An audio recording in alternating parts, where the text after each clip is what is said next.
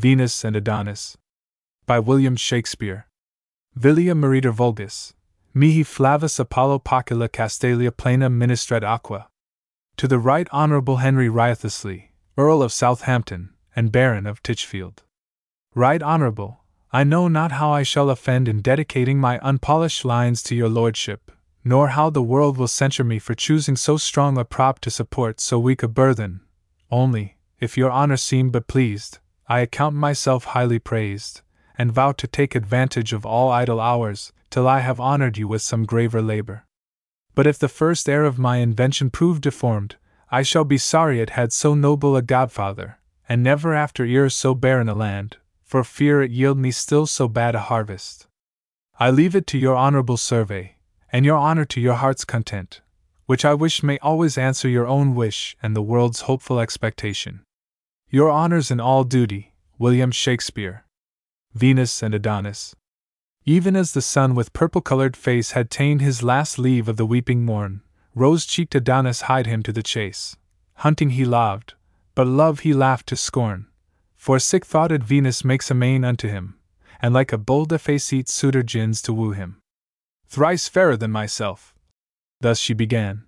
The field's chief flower, sweet above compare, eight stained to all nymphs, more lovely than a man, more white and red than doves or roses are, nature that made thee, with herself at strife, saith that the world hath ending with thy life. 12. Vouchsafe, thou wonder, to alight thy steed, and rein his proud head to the saddle bow, if thou wilt deign this favor, for thy meed a thousand honey secrets shalt thou know. 16 Here come and sit, where never serpent hisses, and being set, I'll smother thee with kisses. And yet not cloy thy lips with loath satiety, but rather famish them amid their plenty, twenty making them red and pale, with fresh variety, ten kisses short as one, one long as twenty. A summer's day will seem an hour but short, being wasted in such time beguiling sport. 24. With this she seizeth on his sweating palm, the precedent of pith and livelihood, and trembling in her passion, calls it balm, earth's sovereign salve to do a goddess good. 28 Being so enragged, desire doth lend her force courageously to pluck him from his horse. Over one arm the lusty coursers rein, under her other was the tender boy, 32 who blushed and pouted in a dull disdain, with leaden appetite, unapt to toy, she red and hot as coals of glowing fire, he red for shame, but frosty in desire. 36. The studded bridle on a ragged bough nimbly she fastens. Oh! How quick is love! The steed is stalled up, and even now to tie the rider she begins to prove. Forty backward she pushed him, as she would be thrust, and governed him in strength, though not in lust. So soon was she along, as he was down, each leaning on their elbows and their hips. Forty four now doth she stroke his cheek, now doth he frown, and gins to chide, but soon she stops his lips, and kissing speaks, with lustful language broken. If thou wilt chide, thy lips shall never open. 48. He burns with bashful shame, she with her tears doth quench the maiden burning of his cheeks. Then with her windy sighs and golden hairs to fan and blow them dry again she seeks. 52 He says she is immodest, blames her miss. What follows more, she murders with a kiss. Even as an empty eagle, sharp by fast, tires with her beak on feathers, flesh and bone, 56 shaking her wings, devouring all in haste, till either gorge be stuffed or prey be gone, even so she kissed his brow, his cheek, his chin, and where she ends she doth anew begin. 60. For to content, but never to obey, panting he lies, and breatheth in her face.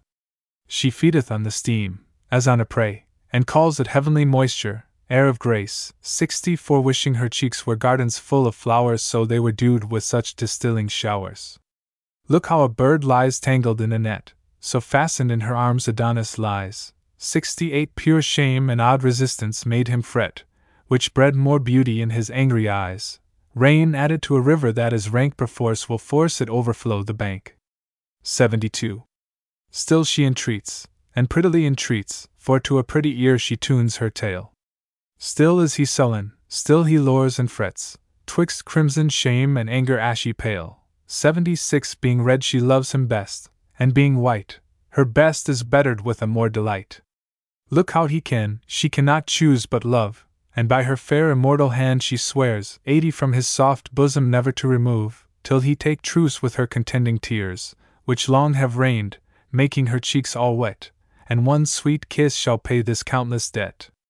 Upon this promise did he raise his chin, eighty five like a dive dapper peering through a wave, who, being looked on, ducks as quickly in. So offers he to give what she did crave, eighty eight, but when her lips were ready for his pay, he winks, and turns his lips another way. Never did passenger in summer's heat more thirst for drink than she for this good turn. Ninety two her help she sees, but help she cannot get, she bathes in water, yet her fire must burn. Oh! Pity! Gone she cry. Flint hearted boy, 'tis but a kiss I beg, why art thou coy? 96. I have been wooed as I entreat thee now, even by the stern and direful god of war, whose sinewy neck in battle ne'er did bow, who conquers where he comes in every jar. One hundred yet hath he been my captive and my slave, and begged for that which thou unasked shalt have.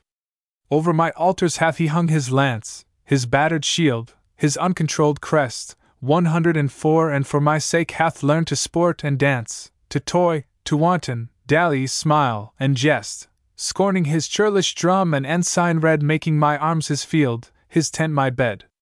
108. Thus he that overruled I overswayed, leading him prisoner in a red rose chain, strong tempered steel his stronger strength obeyed, yet was he servile to my coy disdain.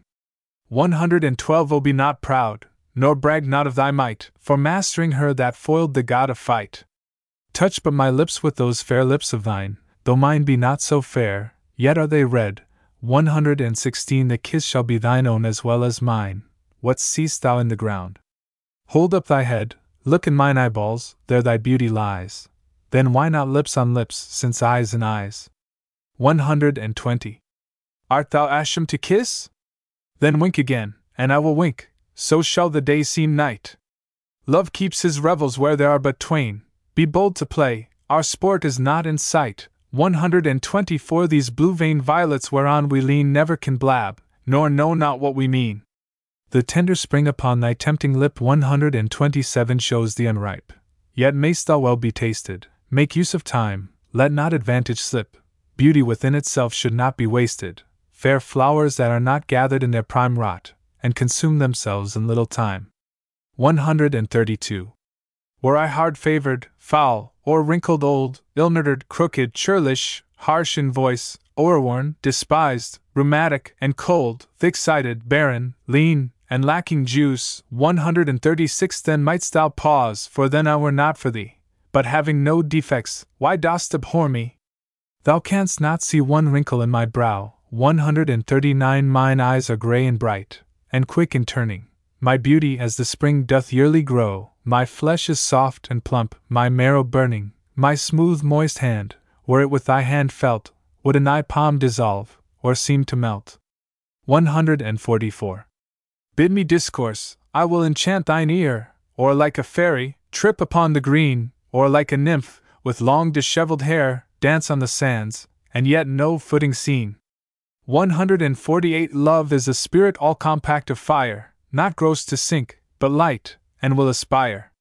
Witness this primrose bank whereon I lie. 151 These forceless flowers like sturdy trees support me. Two strengthless doves will draw me through the sky, from morn till night, even where I list to sport me. Is love so light, sweet boy, and may it be that thou shouldst think it heavy unto thee? 156. Is thine own heart to thine own face affected? Can thy right hand seize love upon thy left? Then woo thyself, be of thyself rejected, steal thine own freedom, and complain on theft. 160 Narcissus so himself himself forsook, and died to kiss his shadow in the brook. Torches are made to light, jewels to wear, dainties to taste, fresh beauty for the use, 164 herbs for their smell, and sappy plants to bear. Things growing to themselves are gross abuse, seeds spring from seeds, and beauty breedeth beauty. Thou wast begot, to get it is thy duty. 168. Upon the earth's increase, why shouldst thou feed, unless the earth with thy increase be fed? By law of nature thou art bound to breed, that thine may live when thou thyself art dead. 172 And so, in spite of death, thou dost survive, in that thy likeness still is left alive.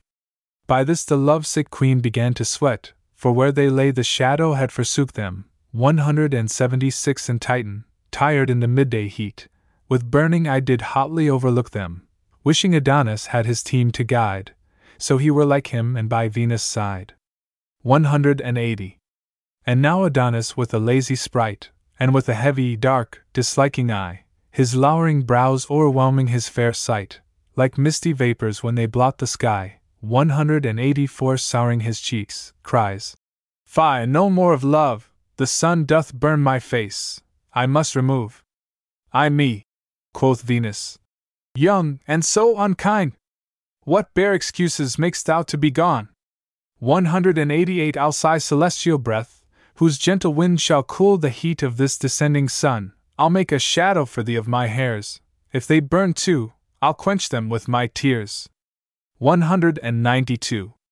The sun that shines from heaven shines but warm, and lo I lie between that sun and thee, the heat I have from thence doth little harm, thine eye darts forth the fire that burneth me. 196 And were I not immortal, life were done, between this heavenly and earthly sun. Art thou obdurate, flinty, hard as steel? Nay, more than flint, for stone at rain relenteth. Two hundred art thou a woman's son, and canst not feel what 'tis to love, how want of love tormenteth. Oh, had thy mother borne so hard a mind, she had not brought forth thee, but died unkind. 204. What am I that thou shouldst contemn me this? Or what great danger dwells upon my suit? What were thy lips the worse for one poor kiss? Speak, fair, but speak fair words, or else be mute. 208 Give me one kiss, I'll give it thee again, and one for interest, if thou wilt have twain. Fie, lifeless picture, cold and senseless stone, well painted idol, image dull and dead, 212 statue contenting but the eye alone, thing like a man, but of no woman bred. Thou art no man, though of a man's complexion, for men will kiss even by their own direction. 216.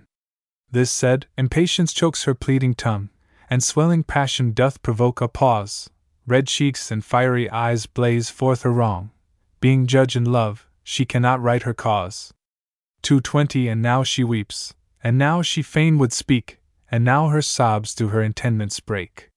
Sometimes she shakes her head, and then his hand, now gazes she on him, now on the ground, 224 Sometimes her arms enfold him like a band, she would, he will not in her arms be bound, and when from thence he struggles to be gone, she locks her lily fingers one in one. 228. Fondling, she saith, since I have hemmed thee here within the circuit of this ivory pale, I'll be a park, and thou shalt be my deer, feed where thou wilt, on mountain or in dale. 232 graze on my lips, and if those hills be dry, stray lower, where the pleasant fountains lie. Within this limit is relief enough, sweet bottom grass and high delightful plain, 236 round rising hillocks, brakes obscure and rough, to shelter thee from tempest and from rain, then be my deer, since I am such a park, 239 no dog shall rouse thee, though a thousand bark. At this Adonis smiles as in disdain, that in each cheek appears a pretty dimple. Love made those hollows, if himself were slain, he might be buried in a tomb so simple. 244 For knowing well, if there he came to lie, why there love lived, and there he could not die.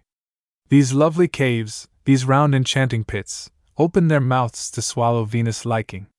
248 Being mad before, how doth she now for wits? Struck dead at first, what needs a second striking?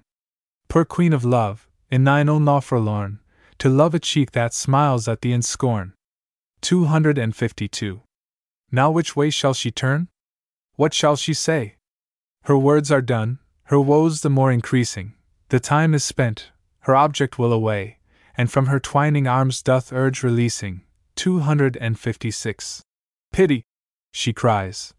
Some favor, some remorse! Away he springs, and hasteth to his horse.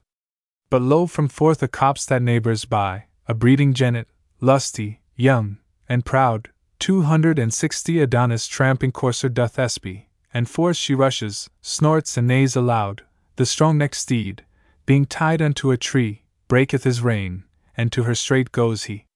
264. Imperiously he leaps, he neighs, he bounds, and now his woven girths he breaks asunder.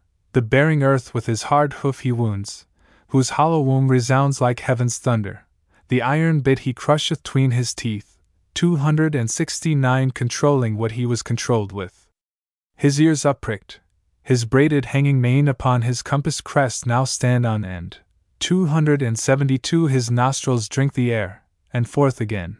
As from a furnace, vapors doth he send. His eye, which scornfully glisters like fire, shows his hot courage and his high desire. 276. Sometime he trots, as if he told the steps, with gentle majesty and modest pride.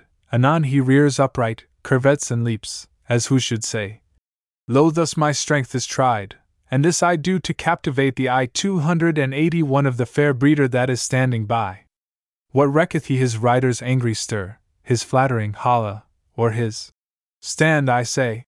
280 For What cares he now for curb or pricking spur? For rich caparisons or trappings gay? He sees his love, and nothing else he sees, for nothing else with his proud sight agrees. 288.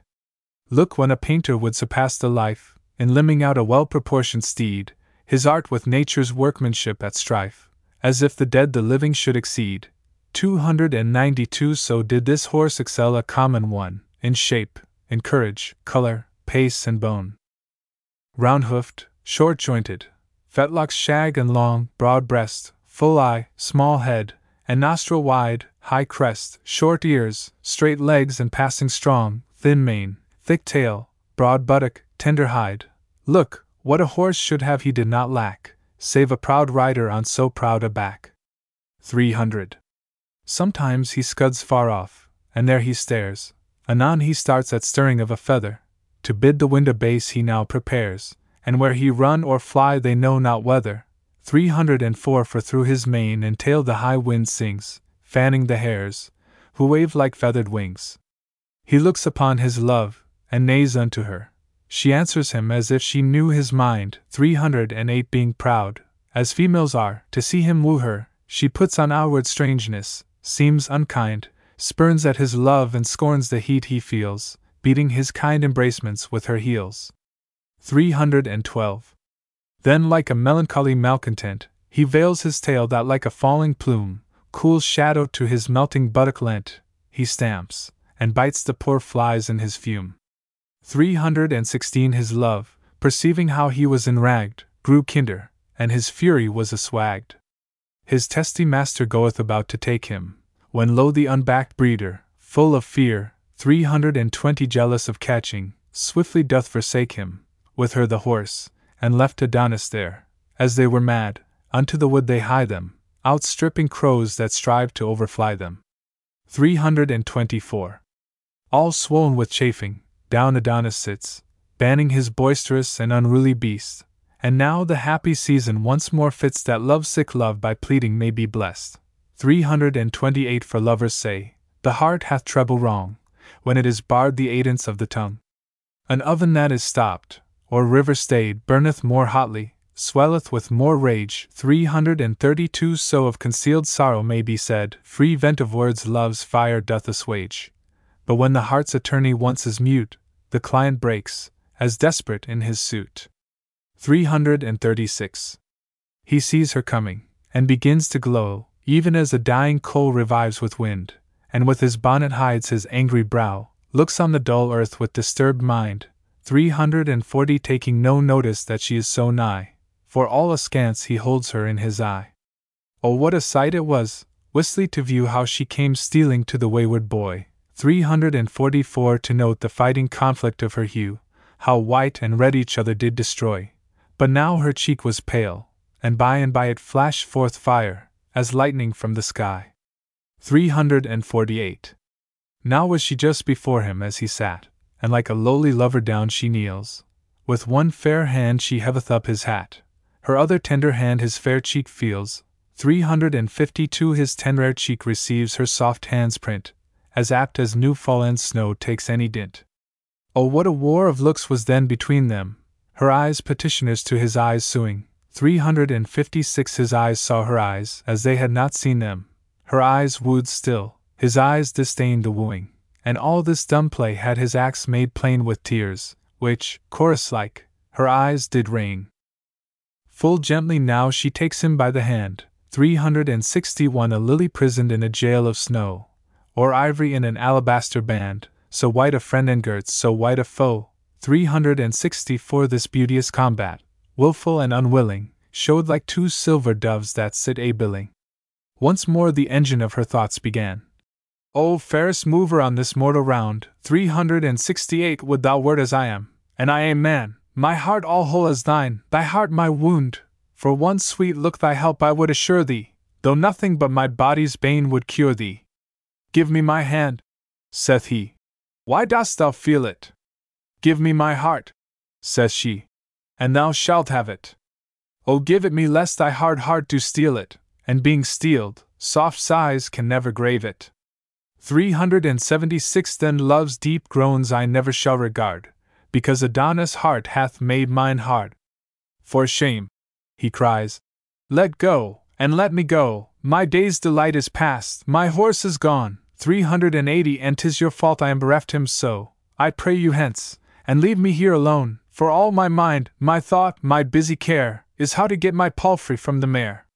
384. Thus she replies Thy palfrey, as he should, welcomes the warm approach of sweet desire. Affection is a cold that must be cooled, else, suffered, it will set the heart on fire. 388 The sea hath bounds, but deep desire hath none. Therefore, no marvel though thy horse be gone. How like a jade he stood tied to the tree, servilely mastered with a leathern rein. 392 But when he saw his love, his youth's fair fee, he held such petty bondage in disdain, throwing the base thong from his bending crest, enfranchising his mouth, his back, his breast. 396. Who sees his true love in her naked bed, teaching the sheets a whiter hue than white, but when his glutton eye so full hath fed, his other agents aim at like delight? 400 Who is so faint that dare not be so bold to touch the fire, the weather being cold? Let me excuse thy courser, gentle boy, and learn of him, I heartily beseech thee, 404 to take advantage on presented joy, though I were dumb, yet his proceedings teach thee.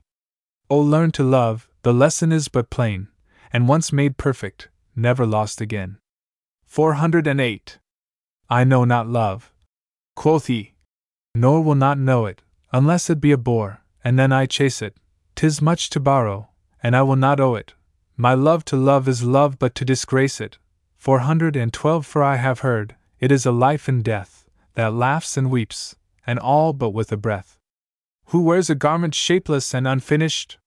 Who plucks the bud before one leaf put forth? 416 If springing things be any jot diminished, they wither in their prime, prove nothing worth. The colt that's backed and burdened being young, loseth his pride, and never waxeth strong. 420. You hurt my hand with wringing.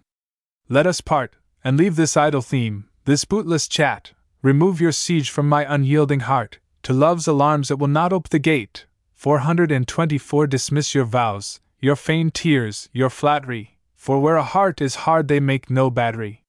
What? Canst thou talk? quoth she. Hast thou a tongue? Oh, would thou hadst not, or I had no hearing. 428 Thy mermaid's voice hath done me double wrong. I had my load before, now pressed with bearing, melodious discord, heavenly tune, harsh sounding, ears deep sweet music, and heart's deep sore wounding. Had I no eyes but ears, my ears would love 433 that inward beauty and invisible. Or were I deaf, thy outward parts would move each part in me that were but sensible. 436 Though neither eyes nor ears, to hear nor see, yet should I be in love by touching thee.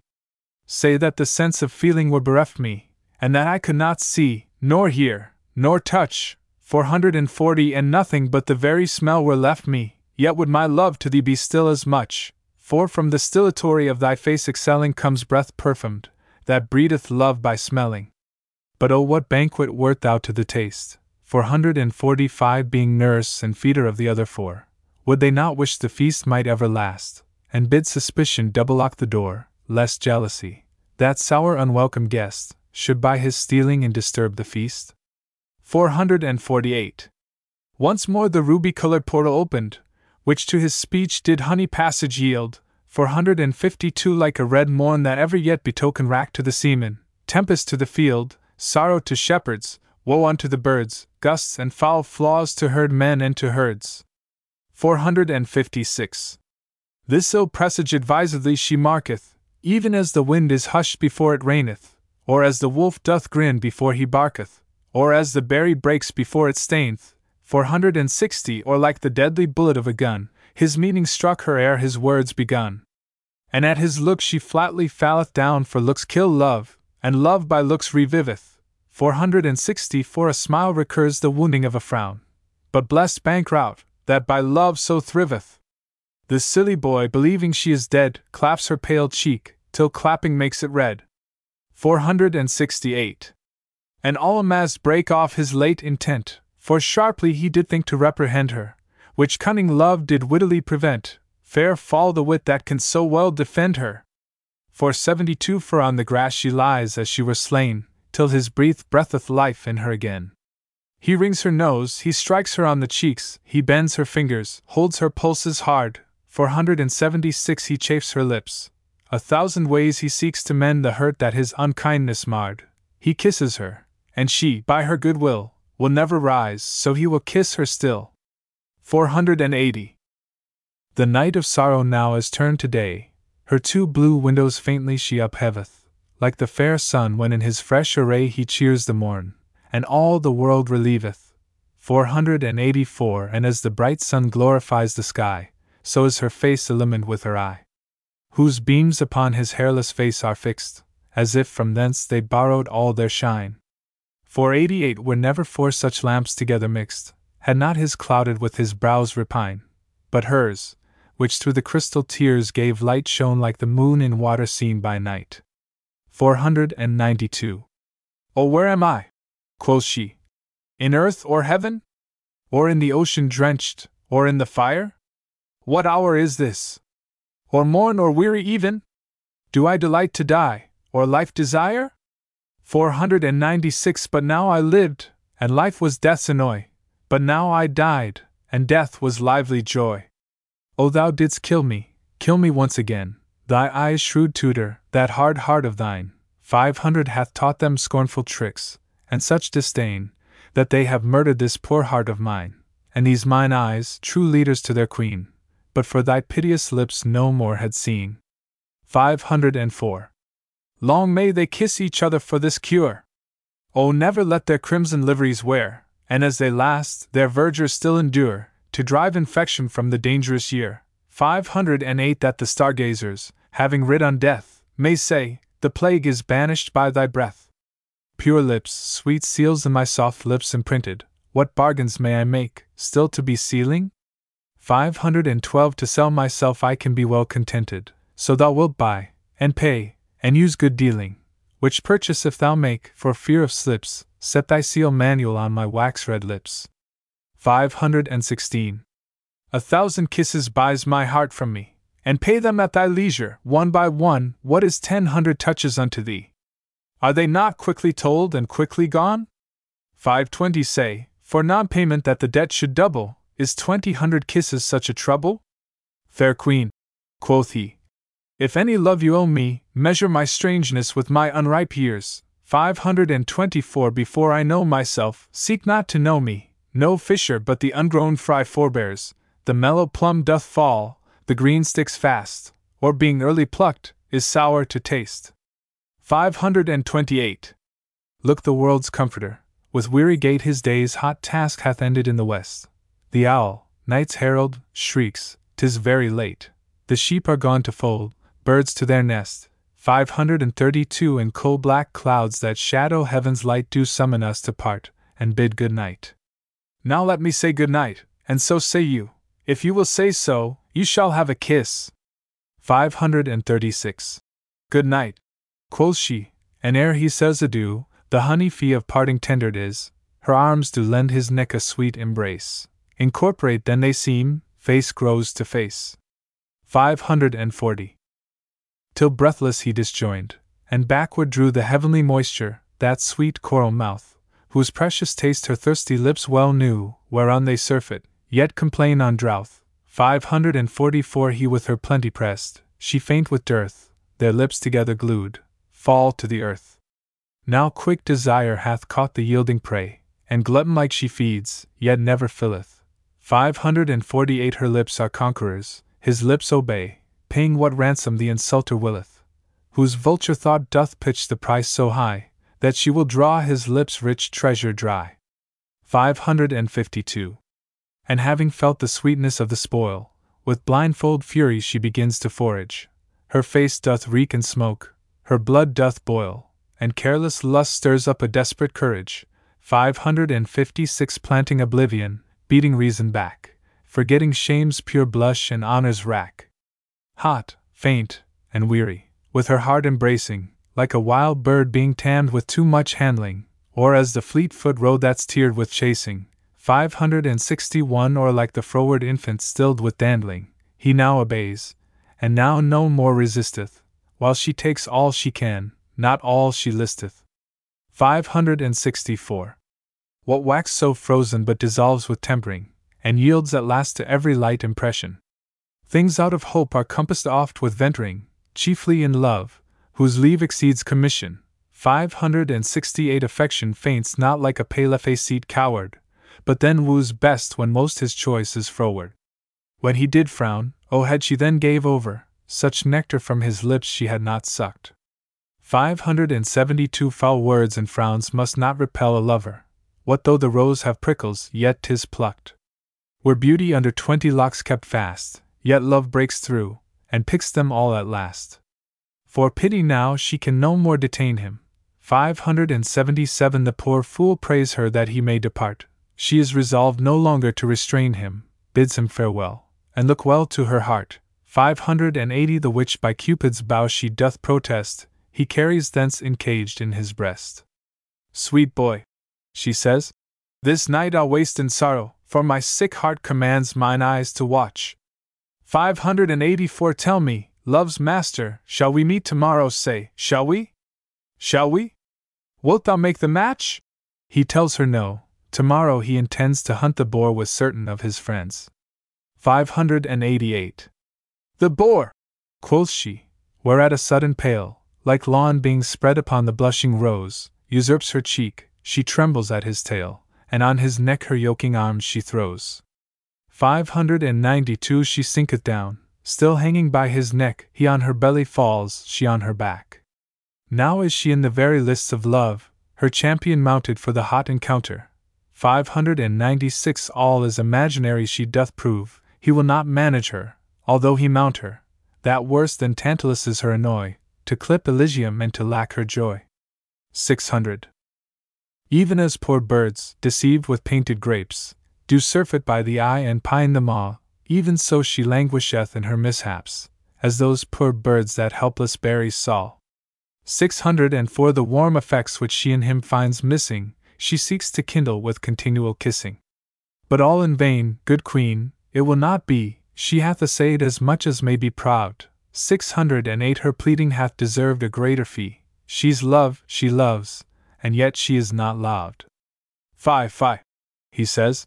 You crush me, let me go, you have no reason to withhold me so. 612. Thou hadst been gone, quoth she. Sweet boy, ere this, but that thou toldst me thou wouldst hunt the boar. O Beadvist, thou knowst not what it is, with javelin's point a churlish swine to gore, six hundred and sixteen whose tushes never sheath he wetteth still, like to a mortal butcher, bent to kill. On his bow back he hath a battle set of bristly pikes, that ever threat his foes. Six hundred and twenty his eyes like glowworms shine when he doth fret. His snout digs sepulchres where'er he goes. Being Emovid, he strikes whatever is in his way, and whom he strikes his crooked tushes slay. 624. His brawny sides, with hairy bristles armed, are better proof than thy spear's point can enter. His short, thick neck cannot be easily harmed. Being ireful, on the lion he will venture. 628 The thorny brambles and embracing bushes, as fearful of him, part through whom he rushes. Alas! He naught esteems that face of thine, to which love's eyes pay tributary gazes. 632 Nor thy soft hands, sweet lips, and crystalline, whose full perfection all the world amazes, but having the advantage, wondrous dread, would root these beauties as he roots the mead. Oh, let him keep his loathsome cabin still. 637 Beauty hath naught to do with such foul fiends. Come not within his danger by thy will. They that thrive well, take counsel of their friends. When thou didst name the boar, not to dissemble, I feared thy fortune, and my joints did tremble. Didst thou not mark my face, was it not white? Saw'st thou not signs of fear lurk in mine eye? 644 Grew I not faint, and fell I not downright? Within my bosom, whereon thou dost lie, my boding heart pants, beats, and takes no rest, but like an earthquake, shakes thee on my breast. For where love reigns, disturbing jealousy 649 doth call himself affection's sentinel, gives false alarms, suggesteth mutiny, and in a peaceful hour doth cry, Kill, kill! 652 Distempering gentle love in his desire, as air and water do abate the fire. This sour informer, this bait breeding spy, this canker that eats up love's tender spring, 656 This carry tale, dissentious jealousy, that sometime true news, sometime false doth bring, knocks at my heart, and whispers in mine ear, that if I love thee, I thy death should fear. 660. And more than so, presenteth to mine eye the picture of an angry chafing boar, under whose sharp fangs on his back doth lie an image like thyself, all stained with gore. 664 Whose blood upon the fresh flowers being shed, doth make them droop with grief and hang the head. What should I do, seeing thee so indeed, that tremble at th imagination? 668 The thought of it doth make my faint heart bleed, and fear doth teach it divination. I prophesy thy death, my living sorrow, if thou encounter with the boar tomorrow. 672. But if thou needs wilt hunt, be arguelled by me, uncouple at the timorous flying hare, or at the fox which lives by subtlety, or at the roe which no encounter dare, 676 Pursue these fearful creatures o'er the downs, and on thy well breathed horse keep with thy hounds. And when thou hast on foot the purblind hare, mark the poor wretch, to overshoot his troubles 680 how he outruns the wind, and with what care he cranks and crosses with a thousand doubles. The many musets through the which he goes are like a labyrinth to amaze his foes. 684. Sometime he runs among a flock of sheep, to make the cunning hounds mistake their smell, and sometime where earth delving conies keep, to stop the loud pursuers in their yell. 688. And sometimes sorteth with a herd of deer. Danger deviseth shifts, wit waits on fear. For there his smell with others being mingled, 691 The hot scent snuffing hounds are driven to doubt, ceasing their clamorous cry, till they have singled with much ado the cold fault cleanly out. Then do they spend their mouths, Echo replies, as if another chase were in the skies. 696. By this, poor Wat, far off upon a hill, stands on his hinder legs with listening ear, to hearken if his foes pursue him still. Anon their loud alarums he doth hear, seven hundred, and now his grief may be compared well to one sore sick that hears the passing bell. Then shalt thou see the dubadabbled wretch turn, and return, indenting with the way, seven hundred and four each envious briar his weary legs do scratch, each shadow makes him stop, each murmur stay, for misery is trodden on by many, and being low never relieved by any. 708. Lie quietly, and hear a little more, nay, do not struggle, for thou shalt not rise, to make thee hate the hunting of the boar, unlike myself thou hearest me moralize, 712 applying this to that, and so to so, for love can comment upon every woe. Where did I leave? No matter where, quoth he, leave me, and then the story aptly ends, 716 the night is spent. Why, what of that? quoth she. I am, quoth he, expected of my friends, and now 'tis dark, and going I shall fall. In night, quoth she, desire sees best of all. Seven hundred and twenty. But if thou fall, oh then imagine this the earth, in love with thee, thy footing trips, and all is but to rob thee of a kiss. Seven hundred and twenty three rich preys make true men thieves, so do thy lips make modest Dian cloudy and forlorn, lest she should steal a kiss and die forsworn. Now of this dark night I perceive the reason. Cynthia for shame obscures her silver shine 728 till forging nature be condemned of treason, for stealing molds from heaven that were divine, wherein she framed thee, in high heaven's despite, to shame the sun by day and her by night. 732. And therefore has she bribed the destinies, to cross the curious workmanship of nature, to mingle beauty with infirmities, and pure perfection with impure defeature, 736 making it subject to the tyranny of mad mischances and much misery. As burning fevers, agues pale and faint, life poisoning pestilence and frenzies wood, 740 the marrow eating sickness, whose addant disorder breeds by heating of the blood, surfeits, impostums, grief, and damned despair, swear nature's death, for framing thee so fair. 744.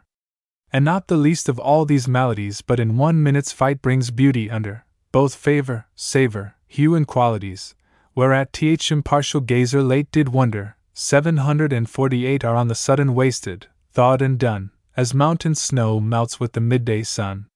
Therefore, despite of fruitless chastity, love lacking vestals and self loving nuns, 752 that on the earth would breed a scarcity and barren dearth of daughters and of sons, be prodigal, the lamp that burns by night dries up his oil to lend the world his light. 756. What is thy body but a swallowing grave, seeming to bury that posterity, which by the rights of time thou needs must have, if thou destroy them not in dark obscurity? 760 If so, the world will hold thee in disdain, sith in thy pride so fair a hope is slain.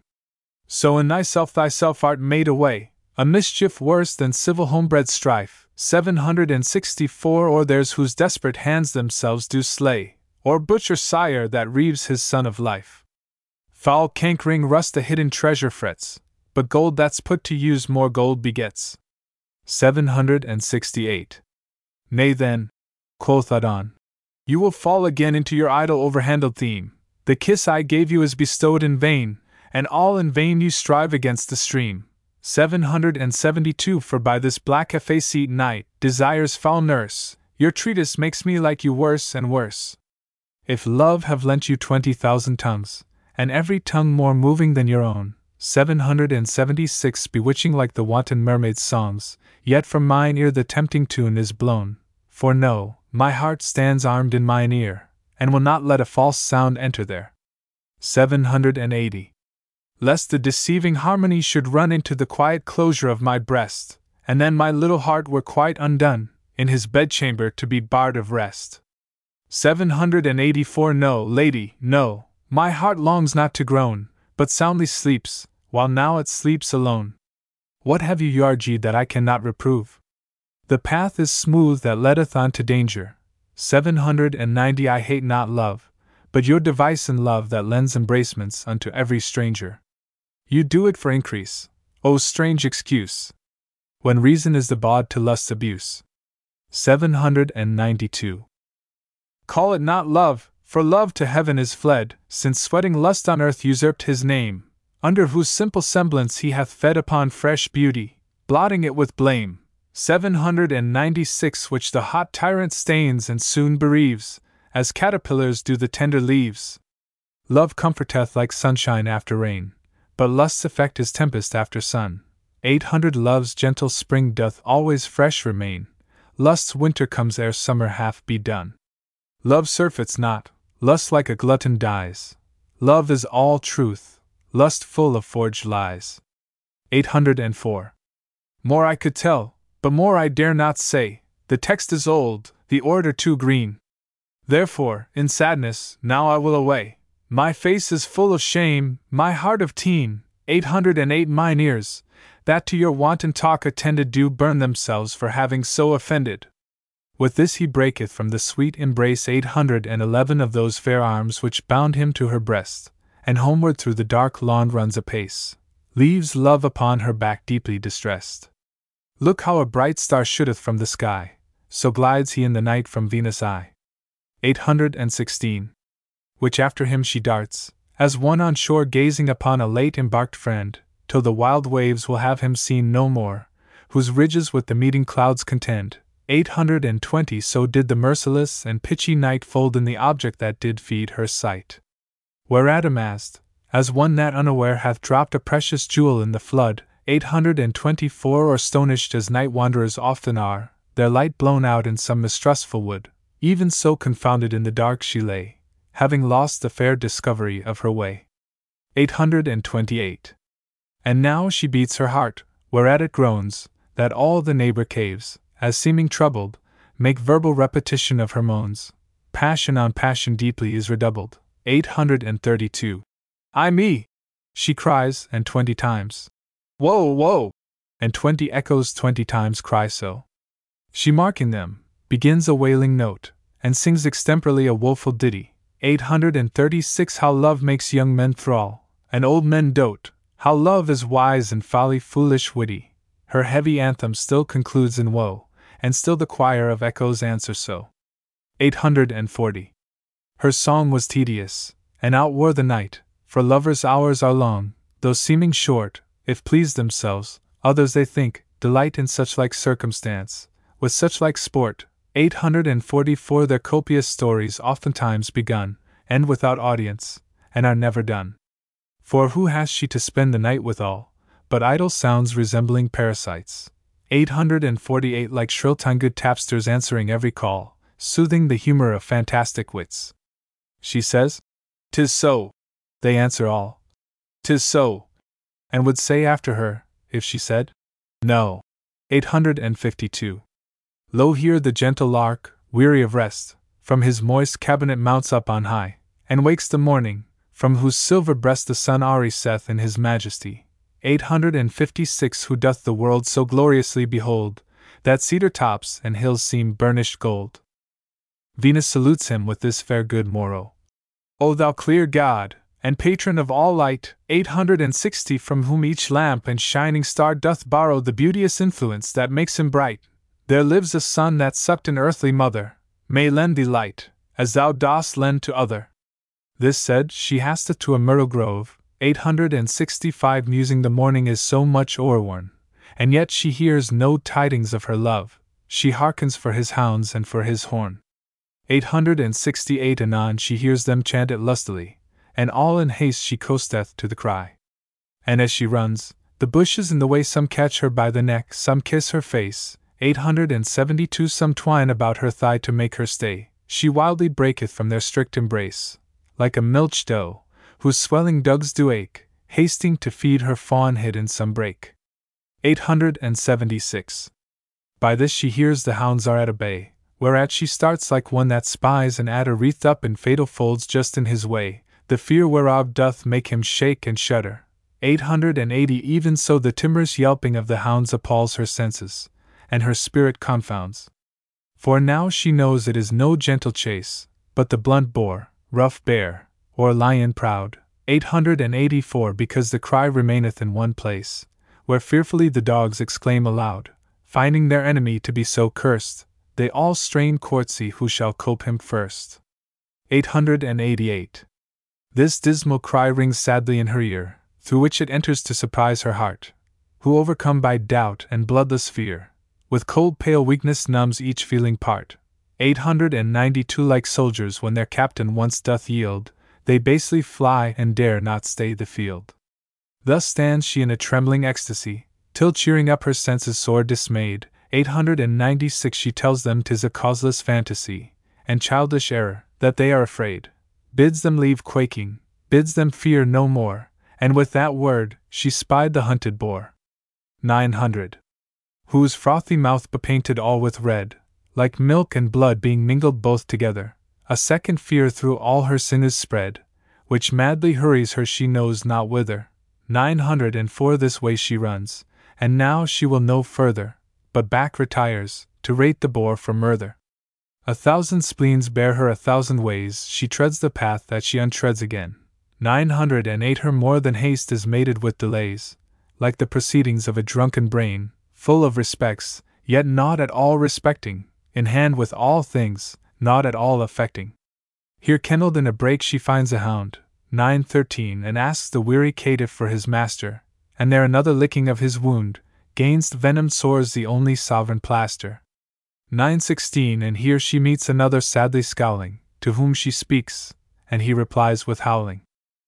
When he hath seized his ill resounding noise, another flap mouthed mourner, black and grim, 920 against the welkin volleys out his voice. Another and another answer him, clapping their proud tails to the ground below, shaking their scratched ears, bleeding as they go. Look how the world's poor people are amazed 925 at apparitions, signs, and prodigies, whereon with fearful eyes they long have gazed, infusing them with dreadful prophecies. 928 So she at these sad signs draws up her breath, and sighing it again, exclaims on death. Hard favored tyrant, ugly, meager, lean, 931 Hateful divorce of love. Thus chides she death. Grim grinning ghost, earth's worm, what dost thou mean? To stifle beauty and to steal his breath, who when he lived, his breath and beauty set gloss on the rose, smell to the violet. 936. If he be dead, oh no, it cannot be, seeing his beauty, thou shouldst strike at it, oh yes, it may, Thou hast no eyes to see, but hatefully at random dost thou hit. 940 Thy mark is feeble age, but thy false dart mistakes that aim, and cleaves an infant's heart. Hadst thou but bid beware, then he had spoke, and hearing him, thy power had lost his power. 944 The destinies will curse thee for this stroke. They bid thee crop a weed, thou pluck'st a flower. Love's golden arrow at him should have fled, and not death's ebon dart to strike him dead. 948. Dost thou drink tears, that thou provokest such weeping? What may a heavy groan advantage thee? Why hast thou cast into eternal sleeping those eyes that taught all other eyes to see? 952 Now nature cares not for thy mortal vigor, since her best work is ruined with thy rigor. Here overcome, as one full of despair, she veiled her eyelids, who like sluices stopped 956 the crystal tide that from her two cheeks fair in the sweet channel of her bosom dropped but through the floodgates breaks the silver rain, and with his strong course opens them again. 960. Oh, how her eyes and tears did lend and borrow, her eyes seen in the tears, tears in her eye, both crystals, where they viewed each other's sorrow, sorrow that friendly sighs sought still to dry. 964 But like a stormy day, now wind, now rain, sighs dry her cheeks, tears make them wet again. Variable passions throng her constant woe, as striving who should best become her grief. 968 All entertained, each passion labors so, that every present sorrow seemeth chief. But none is best, then join they all together, like many clouds consulting for foul weather. 972. By this, far off she hears some huntsman holla, a nurse's song ne'er pleased her babe so well. The dire imagination she did follow this sound of hope doth labor to expel. 976 For now reviving joy bids her rejoice, and flatters her it is Adonis' voice. Whereat her tears began to turn their tide, being prisoned in her eye, like pearls in glass. 980 Yet sometimes falls an orient drop beside, which her cheek melts, as scorning it should pass to wash the foul face of the sluttish ground who is but drunken when she seemeth drowned. O hard believing love, how strange it seems 985 not to believe, and yet too credulous. Thy weal and woe are both of them extremes. Despair and hope make thee ridiculous. 988 The one doth flatter thee in thoughts unlikely, in likely thoughts the other kills thee quickly. Now she unweaves the web that she hath wrought, Adonis lives, and death is not to blame. 992 It was not she that called him all to naught, now she adds honors to his hateful name. She cleaps him king of graves, and grave for kings, imperious supreme of all mortal things. 996. No, no, quoth she. Sweet death, I did but jest, yet pardon me, I felt a kind of fear when as I met the boar, that bloody beast, which knows no pity, but is still severe, one thousand then, gentle shadow, truth I must confess, I railed on thee, fearing my love's decease. Tis not my fault, the boar provoked my tongue, bewreaked on him, invisible commander. One thousand for tis he, foul creature, that hath done thee wrong. I did but act, he's author of my slander. Grief hath two tongues, and never woman yet could rule them both, without ten women's wit. Thus hoping that Adonis is alive, 1009 Her rash suspect she doth extenuate, and that his beauty may the better thrive, with death she humbly doth insinuate. 1012 tells him of trophies, statues, tombs, and stories, his victories, his triumphs, and his glories. O love, quoth she, how much a fool was I, to be of such a weak and silly mind. 1016 To wail his death who lives, and must not die till mutual overthrow of mortal kind. For he being dead, with him is beauty slain, and beauty dead, black chaos comes again. 1020. Fie, fie, fond love, thou art as full of fear as one with treasure laden, hemmed with thieves, trifles unwitnessed with eye or ear, thy coward heart with false bethinking grieves. 1024 Even at this word she hears a merry horn, whereat she leaps that was but late forlorn. As falcon to the lure, away she flies, the grass stoops not, she treads on it so light. 1028 And in her haste unfortunately spies the foul boar's conquest on her fair delight, which seen, her eyes, as murdered with the view, like stars ashamed of day, themselves withdrew. Or as the snail, whose tender horns being hit, 1033 shrinks backwards in his shelly cave with pain, and there all smothered up, in shade doth sit, long after fearing to creep forth again. 1036 So at his bloody view her eyes are fled into the deep dark cabins of her head, where they resign their office and their light to the disposing of her troubled brain, 1040 who bids them still consort with ugly night, and never wound the heart with looks again, who like a king perplexed in his throne, by their suggestion gives a deadly groan. 1044. Whereat each tributary subject quakes, as when the wind imprisoned in the ground, struggling for passage, earth's foundation shakes, which with cold terror doth men's minds confound. This mutiny each part doth so surprise 1049 that from their dark beds once more leap her eyes. And being opened, threw unwilling light upon the wide wound that the boar had trenched in his soft flank, whose wonted lily white 1053 with purple tears that his wound wept, was drenched. No flower was nigh, no grass, herb, leaf, or weed, but stole his blood and seemed with him to bleed. This solemn sympathy poor Venus noteth, 1057 Over one shoulder doth she hang her head, dumbly she passions, frantically she doteth. She thinks he could not die, he is not dead. 1060 Her voice is stopped, her joints forget to bow, her eyes are mad, that they have wept till now. Upon his hurt she looks so steadfastly, that her sight dazzling makes the wound seem three, and then she reprehends her mangling eye. 1065 That makes more gashes, where no breach should be, his face seems twain, each several limb is doubled, for oft the eye mistakes, the brain being troubled. My tongue cannot express my grief for one, 1069, and yet, quoth she, behold two Adons dead!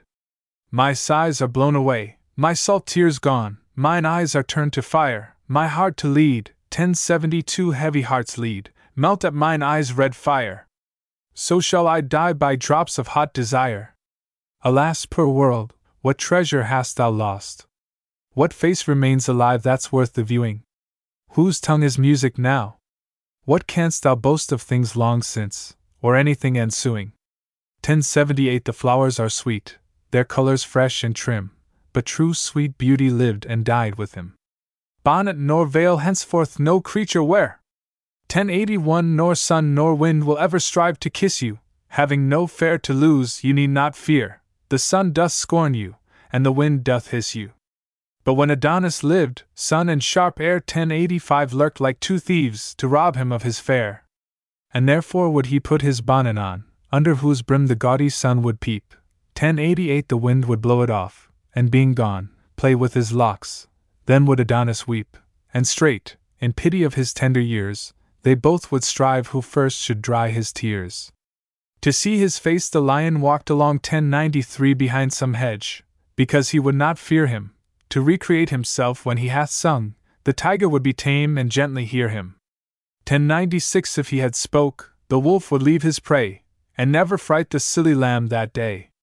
When he beheld his shadow in the brook, the fishes spread on it their golden gills. Eleven hundred when he was by, the birds such pleasure took, that some would sing, some other in their bills would bring him mulberries and ripe red cherries, he fed them with his sight, they him with berries. But this foul, grim, an urchin snout bore, 1105, whose downward eye still looketh for a grave, ne'er saw the beauteous livery that he wore, witness the entertainment that he gave. 1108 If he did see his face, why then I know he thought to kiss him, and hath killed him so. 'Tis true, 'tis true, tis true. thus was Adonis slain. He ran upon the boar with his sharp spear, 1112 who did not whet his teeth at him again, but by a kiss thought to persuade him there, and nuzzling in his flank, the loving swine sheathed unaware the tusk in his soft groin. 1116. Had I been tooth like him, I must confess, with kissing him I should have killed him first. But he is dead, and never did he bless my youth with his. The more am I accursed. 1120 With this she falleth in the place she stood, and stains her face with his congealed blood. She looks upon his lips, and they are pale. She takes him by the hand, and that is cold, 1124 She whispers in his ears a heavy tale, as if they heard the woeful words she told. She lifts the coffer lids that close his eyes, where lo, two lamps burn out in darkness lies. Two glasses where herself herself beheld eleven twenty nine a thousand times, and now no more reflect, their virtue lost, wherein they late excelled, and every beauty robbed of his effect. 1132. Wonder of time, quoth she, this is my spite, that thou being dead, the day should yet be light. Since thou art dead, lo here I prophesy, sorrow on love hereafter shall attend. 1136 It shall be waited on with jealousy, fine sweet beginning, but unsavory end, ne'er settled equally, but high or low, that all love's pleasure shall not match his woe. It shall be fickle, false, and full of fraud, 1141 Bud, and be blasted in a breathing while. The bottom poison, and the top o'erstrawed with sweets that shall the truest sight beguile. 1144 The strongest body shall it make most weak, strike the wise dumb, and teach the fool to speak. It shall be sparing, and too full of riot, teaching decrepit age to tread the measures. 1148 The staring ruffian shall it keep in quiet, pluck down the rich, enrich the poor with treasures. It shall be raging mad, and silly mild, make the young old, the old become a child. 1152. It shall suspect where is no cause of fear, it shall not fear where it should most mistrust, it shall be merciful, and too severe, and most deceiving when it seems most just. 1156 Perverse shall be, where it shows most toward, put fear to valor, courage to the coward. It shall be cause of war and dire events, and set dissension twixt the son and sire. 1160 Subject and servile to all discontents, as dry combustious matter is to fire, sith in his prime death doth my love destroy, they that love best their love shall not enjoy. 1164. By this the boy that by her side lay killed was melted like a vapor from her sight, and in his blood that on the ground lay spilled, a purple flower sprung up, checkered with white, 1168 resembling well his pale cheeks, and the blood which in round drops upon their whiteness stood. She bows her head, the new sprung flower to smell, comparing it to her Adonis breath, 1172, and says within her bosom it shall dwell, since he himself is reft from her by death. She crops the stalk, and in the breach appears green dropping sap, which she compares to tears. Poor flower, quoth she. This was thy father's guise, sweet issue of a more sweet smelling sire, for every little grief to wet his eyes, to grow unto himself was his desire. 1180, and so 'tis thine. But no, it is as good to wither in my breast as in his blood. Here was thy father's bed, here in my breast. Thou art the next of blood, and 'tis thy right. 1184 Lo, in this hollow cradle take thy rest. My throbbing heart shall rock thee day and night. There shall not be one minute in an hour wherein I will not kiss my sweet love's flower. Thus weary of the world, away she hies, 1189 and yokes her silver doves, by whose swift aid their mistress mounted through the empty skies, in her light chariot quickly is conveyed.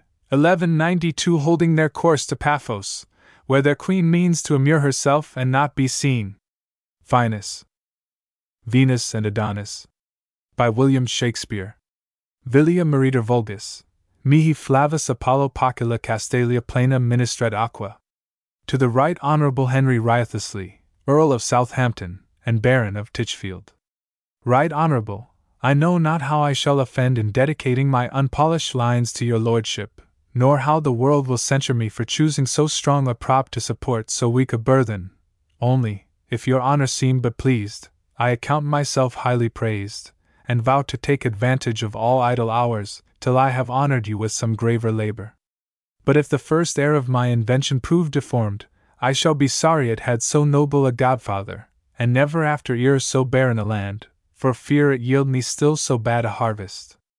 I leave it to your honorable survey, and your honor to your heart's content, which I wish may always answer your own wish and the world's hopeful expectation. Your honors in all duty, William Shakespeare.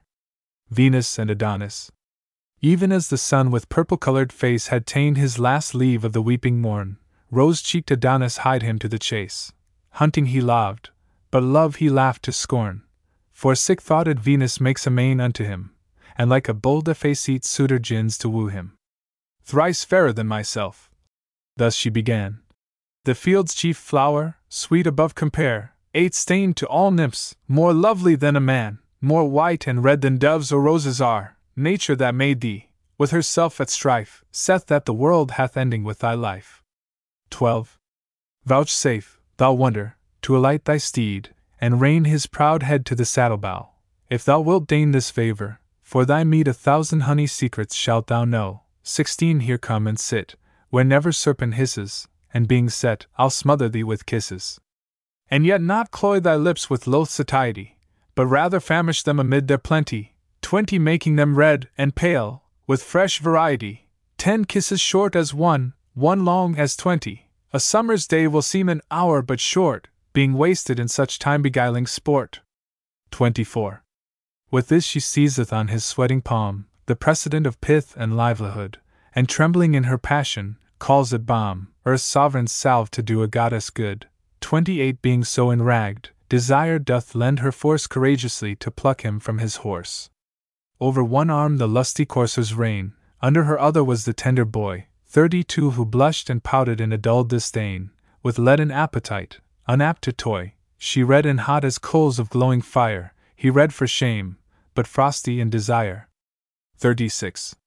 The studded bridle on a ragged bough nimbly she fastens. Oh! How quick is love! The steed is stalled up, and even now to tie the rider she begins to prove. Forty backward she pushed him, as she would be thrust, and governed him in strength, though not in lust. So soon was she along, as he was down, each leaning on their elbows and their hips. Forty four now doth she stroke his cheek, now doth he frown, and gins to chide, but soon she stops his lips, and kissing speaks, with lustful language broken. If thou wilt chide, thy lips shall never open. 48. He burns with bashful shame, she with her tears doth quench the maiden burning of his cheeks. Then with her windy sighs and golden hairs to fan and blow them dry again she seeks. 52 He says she is immodest, blames her miss.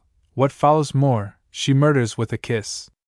Even as an empty eagle, sharp by fast, tires with her beak on feathers, flesh and bone, 56 shaking her wings, devouring all in haste, till either gorge be stuffed or prey be gone, even so she kissed his brow, his cheek, his chin, and where she ends she doth anew begin. 60. For to content, but never to obey, panting he lies, and breatheth in her face. She feedeth on the steam, as on a prey, and calls it heavenly moisture, air of grace. 64 Wishing her cheeks were gardens full of flowers, so they were dewed with such distilling showers. Look how a bird lies tangled in a net, so fastened in her arms Adonis lies. 68 Pure shame and odd resistance made him fret, which bred more beauty in his angry eyes. Rain added to a river that is rank perforce will force it overflow the bank. 72. Still she entreats, and prettily entreats, for to a pretty ear she tunes her tale.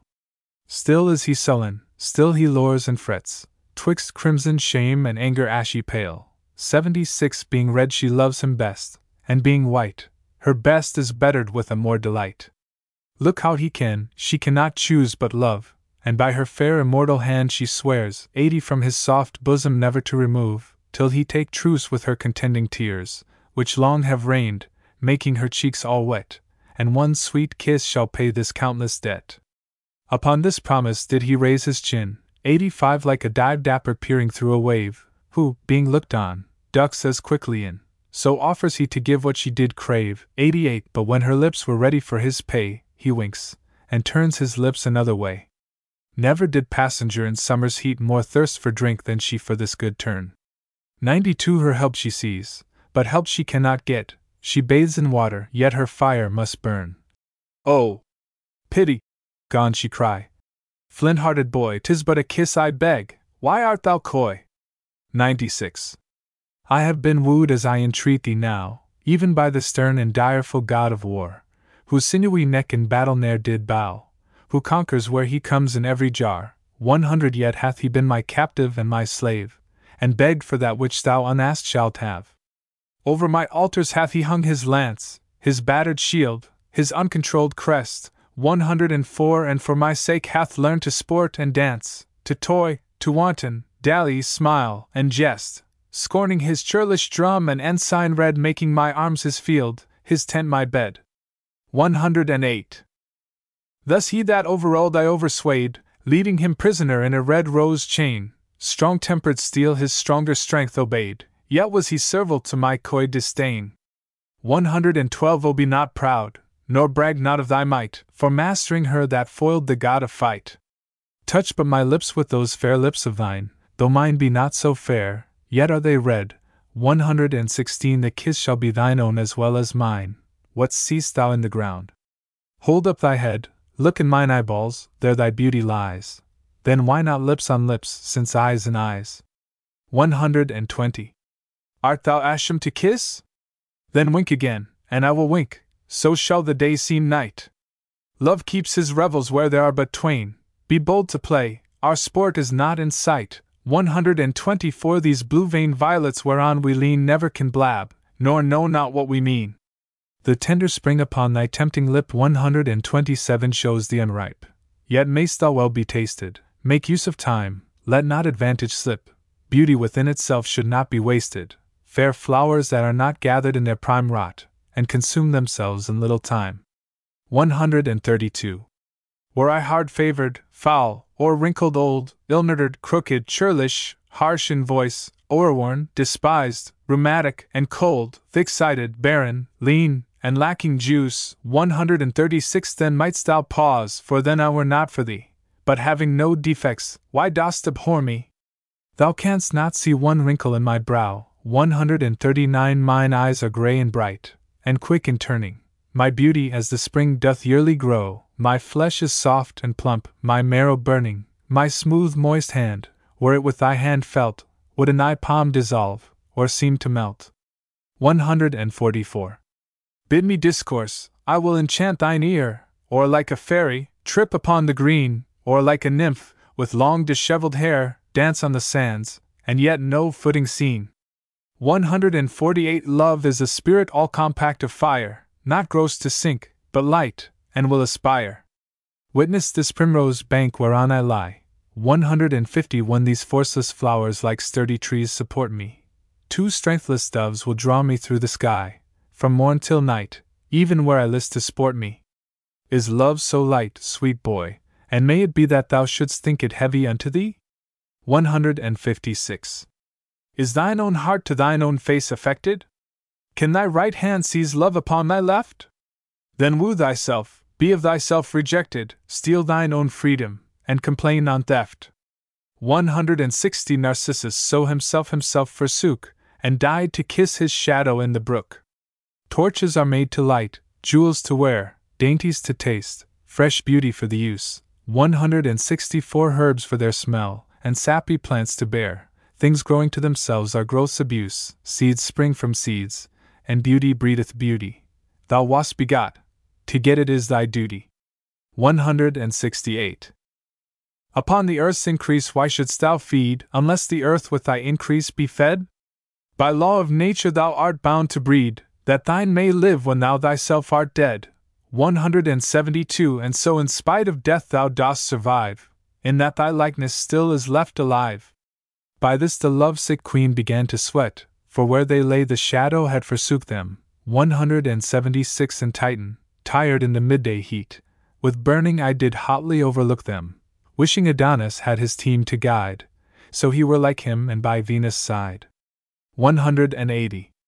And now Adonis with a lazy sprite, and with a heavy, dark, disliking eye, his lowering brows o'erwhelming his fair sight, like misty vapors when they blot the sky, 184 souring his cheeks, cries, Fie, no more of love, the sun doth burn my face, I must remove. Ay me, quoth Venus. Young, and so unkind! What bare excuses makest thou to be gone? 188 I'll sigh celestial breath, whose gentle wind shall cool the heat of this descending sun. I'll make a shadow for thee of my hairs. If they burn too, I'll quench them with my tears. 192.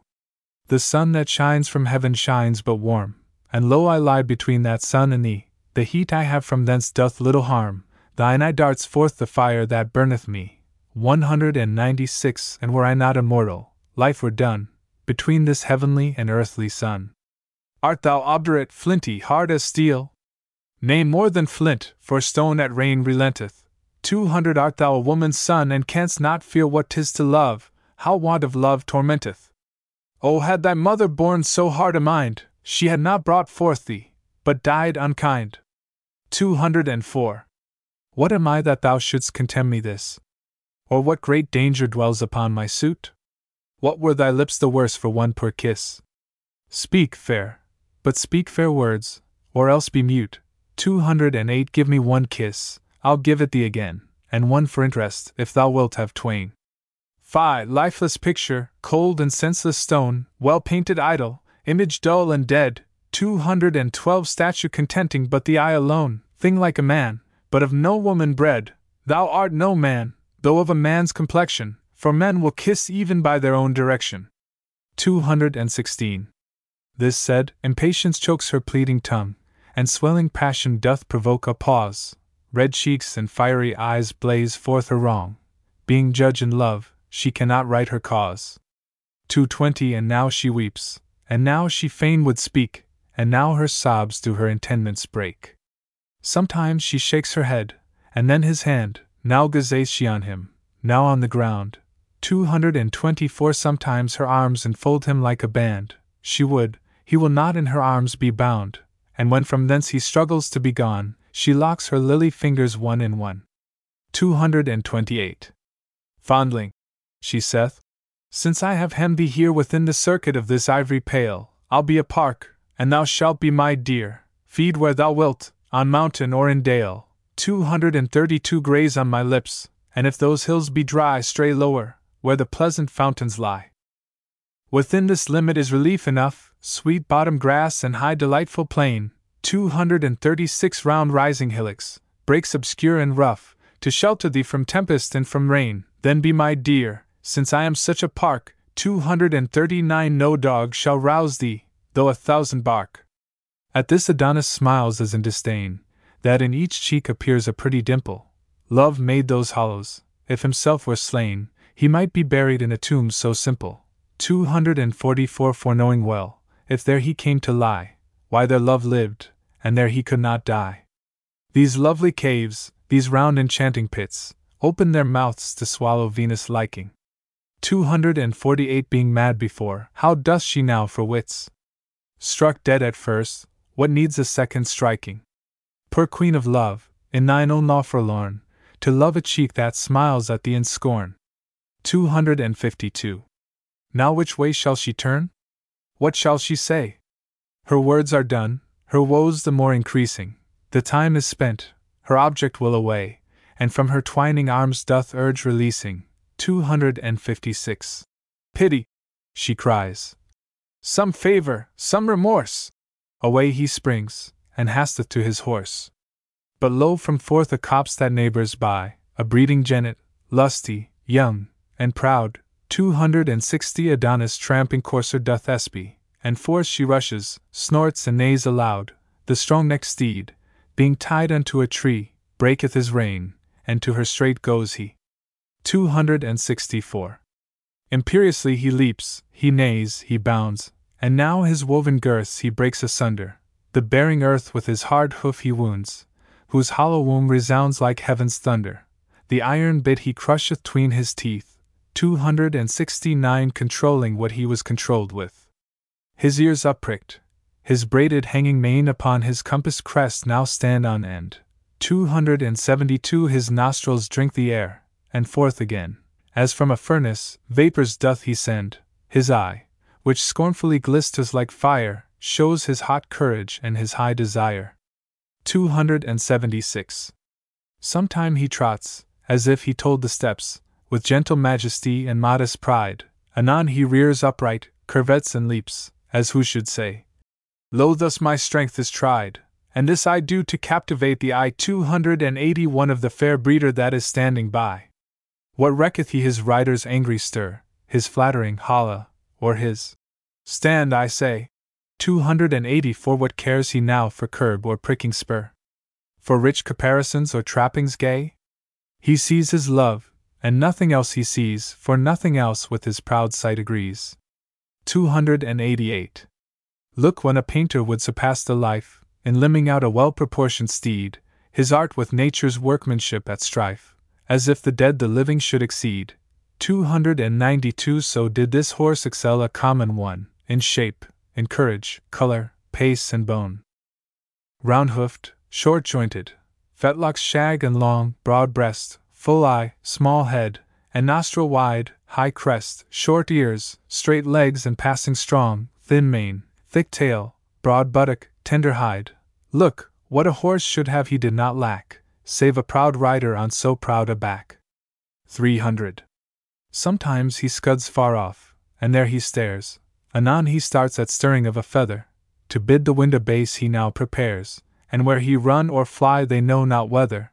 304 For through his mane and tail the high wind sings, fanning the hairs, who wave like feathered wings. He looks upon his love, and neighs unto her. She answers him as if she knew his mind, 308 being proud, as females are, to see him woo her, she puts on outward strangeness, seems unkind, spurns at his love and scorns the heat he feels, beating his kind embracements with her heels. 312. Then, like a melancholy malcontent, he veils his tail that, like a falling plume, cool shadow to his melting buttock lent, he stamps, and bites the poor flies in his fume. 316 His love, perceiving how he was enragged, grew kinder, and his fury was aswagged. His testy master goeth about to take him, when lo the unbacked breeder, full of fear, 320 jealous of catching, swiftly doth forsake him, with her the horse, and left Adonis there, as they were mad, unto the wood they hie them, outstripping crows that strive to overfly them. 324. All swollen with chafing, down Adonis sits, banning his boisterous and unruly beast. And now the happy season once more fits that lovesick love by pleading may be blessed. 328 For lovers say, the heart hath treble wrong, when it is barred the aidance of the tongue. An oven that is stopped, or river stayed, burneth more hotly, swelleth with more rage. 332 So of concealed sorrow may be said, free vent of words love's fire doth assuage. But when the heart's attorney once is mute, the client breaks, as desperate in his suit. 336. He sees her coming, and begins to glow, even as a dying coal revives with wind, and with his bonnet hides his angry brow, looks on the dull earth with disturbed mind. 340 Taking no notice that she is so nigh, for all askance he holds her in his eye. Oh, what a sight it was, wistly to view how she came stealing to the wayward boy, 344 To note the fighting conflict of her hue, how white and red each other did destroy. But now her cheek was pale, and by and by it flashed forth fire, as lightning from the sky. 348. Now was she just before him as he sat, and like a lowly lover down she kneels. With one fair hand she heaveth up his hat, her other tender hand his fair cheek feels. 352 His tender cheek receives her soft hand's print, as apt as new fallen snow takes any dint. Oh, what a war of looks was then between them, her eyes petitioners to his eyes suing. 356 His eyes saw her eyes as they had not seen them, her eyes wooed still, his eyes disdained the wooing, and all this dumb play had his acts made plain with tears, which, chorus like, her eyes did rain. Full gently now she takes him by the hand, 361 A lily prisoned in a jail of snow, or ivory in an alabaster band, so white a friend and girts, so white a foe. 364 This beauteous combat, wilful and unwilling, showed like two silver doves that sit a billing. Once more the engine of her thoughts began. O fairest mover on this mortal round, 368 Would thou wert as I am, and I a man, my heart all whole as thine, thy heart my wound, for one sweet look thy help I would assure thee, though nothing but my body's bane would cure thee. Give me my hand, saith he. Why dost thou feel it? Give me my heart, says she, and thou shalt have it.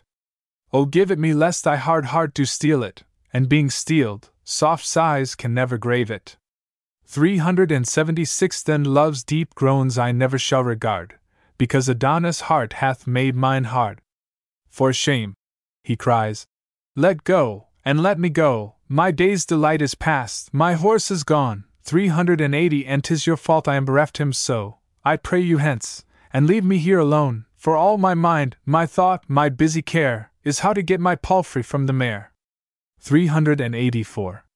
Thus she replies Thy palfrey, as he should, welcomes the warm approach of sweet desire. Affection is a cold that must be cooled, else, suffered, it will set the heart on fire. 388 The sea hath bounds, but deep desire hath none, therefore no marvel though thy horse be gone. How like a jade he stood tied to the tree, servilely mastered with a leathern rein. 392 But when he saw his love, his youth's fair fee, he held such petty bondage in disdain, throwing the base thong from his bending crest, enfranchising his mouth, his back, his breast. 396 who sees his true love in her naked bed, teaching the sheets a whiter hue than white, but when his glutton eye so full hath fed, his other agents aim at like delight? 400 Who is so faint that dare not be so bold to touch the fire, the weather being cold? Let me excuse thy courser, gentle boy, and learn of him, I heartily beseech thee, 404 To take advantage on presented joy, though I were dumb, yet his proceedings teach thee. O learn to love, the lesson is but plain, and once made perfect, never lost again. 408. I know not love. Quoth he. Nor will not know it, unless it be a boar, and then I chase it. Tis much to borrow, and I will not owe it. My love to love is love but to disgrace it. 412 For I have heard, it is a life and death, that laughs and weeps, and all but with a breath. Who wears a garment shapeless and unfinished? Who plucks the bud before one leaf put forth? 416 If springing things be any jot diminished, they wither in their prime, prove nothing worth. The colt that's backed and burdened being young, loseth his pride, and never waxeth strong. 420. You hurt my hand with wringing. Let us part, and leave this idle theme, this bootless chat. Remove your siege from my unyielding heart. To love's alarms it will not ope the gate. 424 Dismiss your vows, your feigned tears, your flattery, for where a heart is hard they make no battery. What? Canst thou talk? quoth she.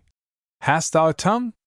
Oh, would thou hadst not, or I had no hearing. 428 Thy mermaid's voice hath done me double wrong. I had my load before, now pressed with bearing, melodious discord, heavenly tune, harsh sounding, ears deep sweet music, and heart's deep sore wounding.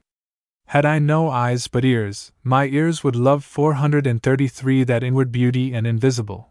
Or were I deaf, thy outward parts would move each part in me that were but sensible. 436 Though neither eyes nor ears, to hear nor see, yet should I be in love by touching thee.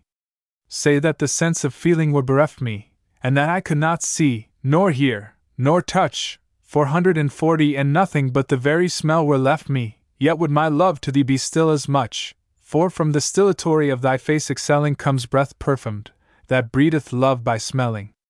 But oh, what banquet wert thou to the taste! Four hundred and forty five being nurse and feeder of the other four, would they not wish the feast might ever last, and bid suspicion double lock the door, lest jealousy, that sour unwelcome guest, should by his stealing and disturb the feast? 448.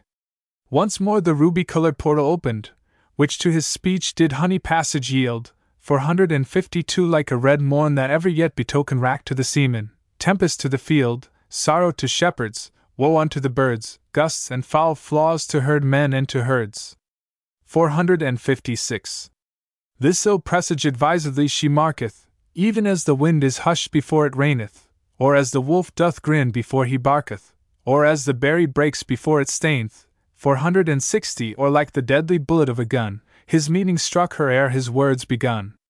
And at his look she flatly falleth down, for looks kill love, and love by looks reviveth. 460 For a smile recurs the wounding of a frown. But blessed bankrout, that by love so thriveth. The silly boy, believing she is dead, claps her pale cheek, till clapping makes it red. 468. And all amazed break off his late intent, for sharply he did think to reprehend her, which cunning love did wittily prevent. Fair fall the wit that can so well defend her. For seventy two for on the grass she lies as she were slain, till his breath breatheth life in her again. He wrings her nose, he strikes her on the cheeks, he bends her fingers, holds her pulses hard. 476 He chafes her lips. A thousand ways he seeks to mend the hurt that his unkindness marred. He kisses her, and she, by her good will, will never rise, so he will kiss her still. 480. The night of sorrow now is turned to day, her two blue windows faintly she upheveth, like the fair sun when in his fresh array he cheers the morn and all the world relieveth. 484 And as the bright sun glorifies the sky, so is her face illumined with her eye, whose beams upon his hairless face are fixed, as if from thence they borrowed all their shine. 488 Were never four such lamps together mixed, had not his clouded with his brows repine, but hers, which through the crystal tears gave light shone like the moon in water seen by night. 492. Oh, where am I? quoth she. In earth or heaven? Or in the ocean drenched, or in the fire? What hour is this? Or morn or weary even? Do I delight to die, or life desire? 496 But now I lived, and life was death's annoy. But now I died, and death was lively joy. O thou didst kill me, kill me once again. Thy eyes, shrewd tutor, that hard heart of thine, five hundred hath taught them scornful tricks, and such disdain, that they have murdered this poor heart of mine, and these mine eyes, true leaders to their queen, but for thy piteous lips no more had seen. 504. Long may they kiss each other for this cure! Oh, never let their crimson liveries wear, and as they last, their verdure still endure, to drive infection from the dangerous year. 508 That the stargazers, having rid on death, may say, The plague is banished by thy breath pure lips, sweet seals in my soft lips imprinted. What bargains may I make, still to be sealing? Five hundred and twelve to sell myself I can be well contented, so thou wilt buy, and pay, and use good dealing.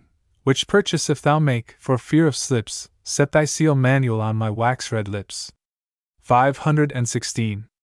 A thousand kisses buys my heart from me, and pay them at thy leisure, one by one. What is ten hundred touches unto thee? Are they not quickly told and quickly gone? 520 say, for non payment that the debt should double, is twenty hundred kisses such a trouble? Fair queen, quoth he, if any love you owe me, measure my strangeness with my unripe years. Five hundred and twenty four before I know myself, seek not to know me. No fisher but the ungrown fry forbears. The mellow plum doth fall, the green sticks fast, or being early plucked, is sour to taste. 528. Look the world's comforter, with weary gait his day's hot task hath ended in the west. The owl, night's herald, shrieks, tis very late. The sheep are gone to fold, birds to their nest. 532 In coal black clouds that shadow heaven's light do summon us to part, and bid good night. Now let me say good night, and so say you. If you will say so, you shall have a kiss. 536. Good night, quoth she, and ere he says adieu, the honey fee of parting tendered is, her arms do lend his neck a sweet embrace. Incorporate then they seem, face grows to face. 540. Till breathless he disjoined, and backward drew the heavenly moisture, that sweet coral mouth, whose precious taste her thirsty lips well knew, whereon they surfeit, yet complain on drouth. 544 He with her plenty pressed, she faint with dearth, their lips together glued, fall to the earth. Now quick desire hath caught the yielding prey, and glutton like she feeds, yet never filleth. Five hundred and forty eight her lips are conquerors, his lips obey, paying what ransom the insulter willeth. Whose vulture thought doth pitch the price so high, that she will draw his lips' rich treasure dry. 552. And having felt the sweetness of the spoil, with blindfold fury she begins to forage. Her face doth reek and smoke, her blood doth boil, and careless lust stirs up a desperate courage. 556 Planting oblivion, beating reason back, forgetting shame's pure blush and honor's rack. Hot, faint, and weary, with her heart embracing, like a wild bird being tamed with too much handling, or as the fleet foot roe that's tiered with chasing. 561 Or like the froward infant stilled with dandling, he now obeys, and now no more resisteth, while she takes all she can, not all she listeth. 564. What wax so frozen but dissolves with tempering, and yields at last to every light impression. Things out of hope are compassed oft with venturing, chiefly in love, whose leave exceeds commission. 568 Affection faints not like a pale faced coward, but then woos best when most his choice is froward. When he did frown, oh had she then gave over, such nectar from his lips she had not sucked. 572 Foul words and frowns must not repel a lover. What though the rose have prickles, yet 'tis plucked. Were beauty under twenty locks kept fast, yet love breaks through, and picks them all at last. For pity now she can no more detain him, 577 The poor fool prays her that he may depart. She is resolved no longer to restrain him, bids him farewell, and look well to her heart. 580 The which by Cupid's bow she doth protest, he carries thence encaged in his breast. Sweet boy, she says, this night I'll waste in sorrow, for my sick heart commands mine eyes to watch. 584 Tell me, love's master, shall we meet tomorrow? Say, shall we? Shall we? Wilt thou make the match? He tells her no. Tomorrow he intends to hunt the boar with certain of his friends. 588. The boar! quoth she, whereat a sudden pale, like lawn being spread upon the blushing rose, usurps her cheek, she trembles at his tail, and on his neck her yoking arms she throws. 592 She sinketh down, still hanging by his neck, he on her belly falls, she on her back. Now is she in the very lists of love, her champion mounted for the hot encounter. 596 All is imaginary she doth prove, he will not manage her, although he mount her. That worse than Tantalus is her annoy, to clip Elysium and to lack her joy. 600. Even as poor birds, deceived with painted grapes, do surfeit by the eye and pine the maw, even so she languisheth in her mishaps, as those poor birds that helpless berries saw. 604 The warm effects which she in him finds missing, she seeks to kindle with continual kissing. But all in vain, good queen, it will not be, she hath essayed as much as may be proud. 608 Her pleading hath deserved a greater fee. She's love, she loves, and yet she is not loved. Fie, fie, he says. You crush me, let me go, you have no reason to withhold me so. 612. Thou hadst been gone, quoth she. Sweet boy, ere this, but that thou toldst me thou wouldst hunt the boar.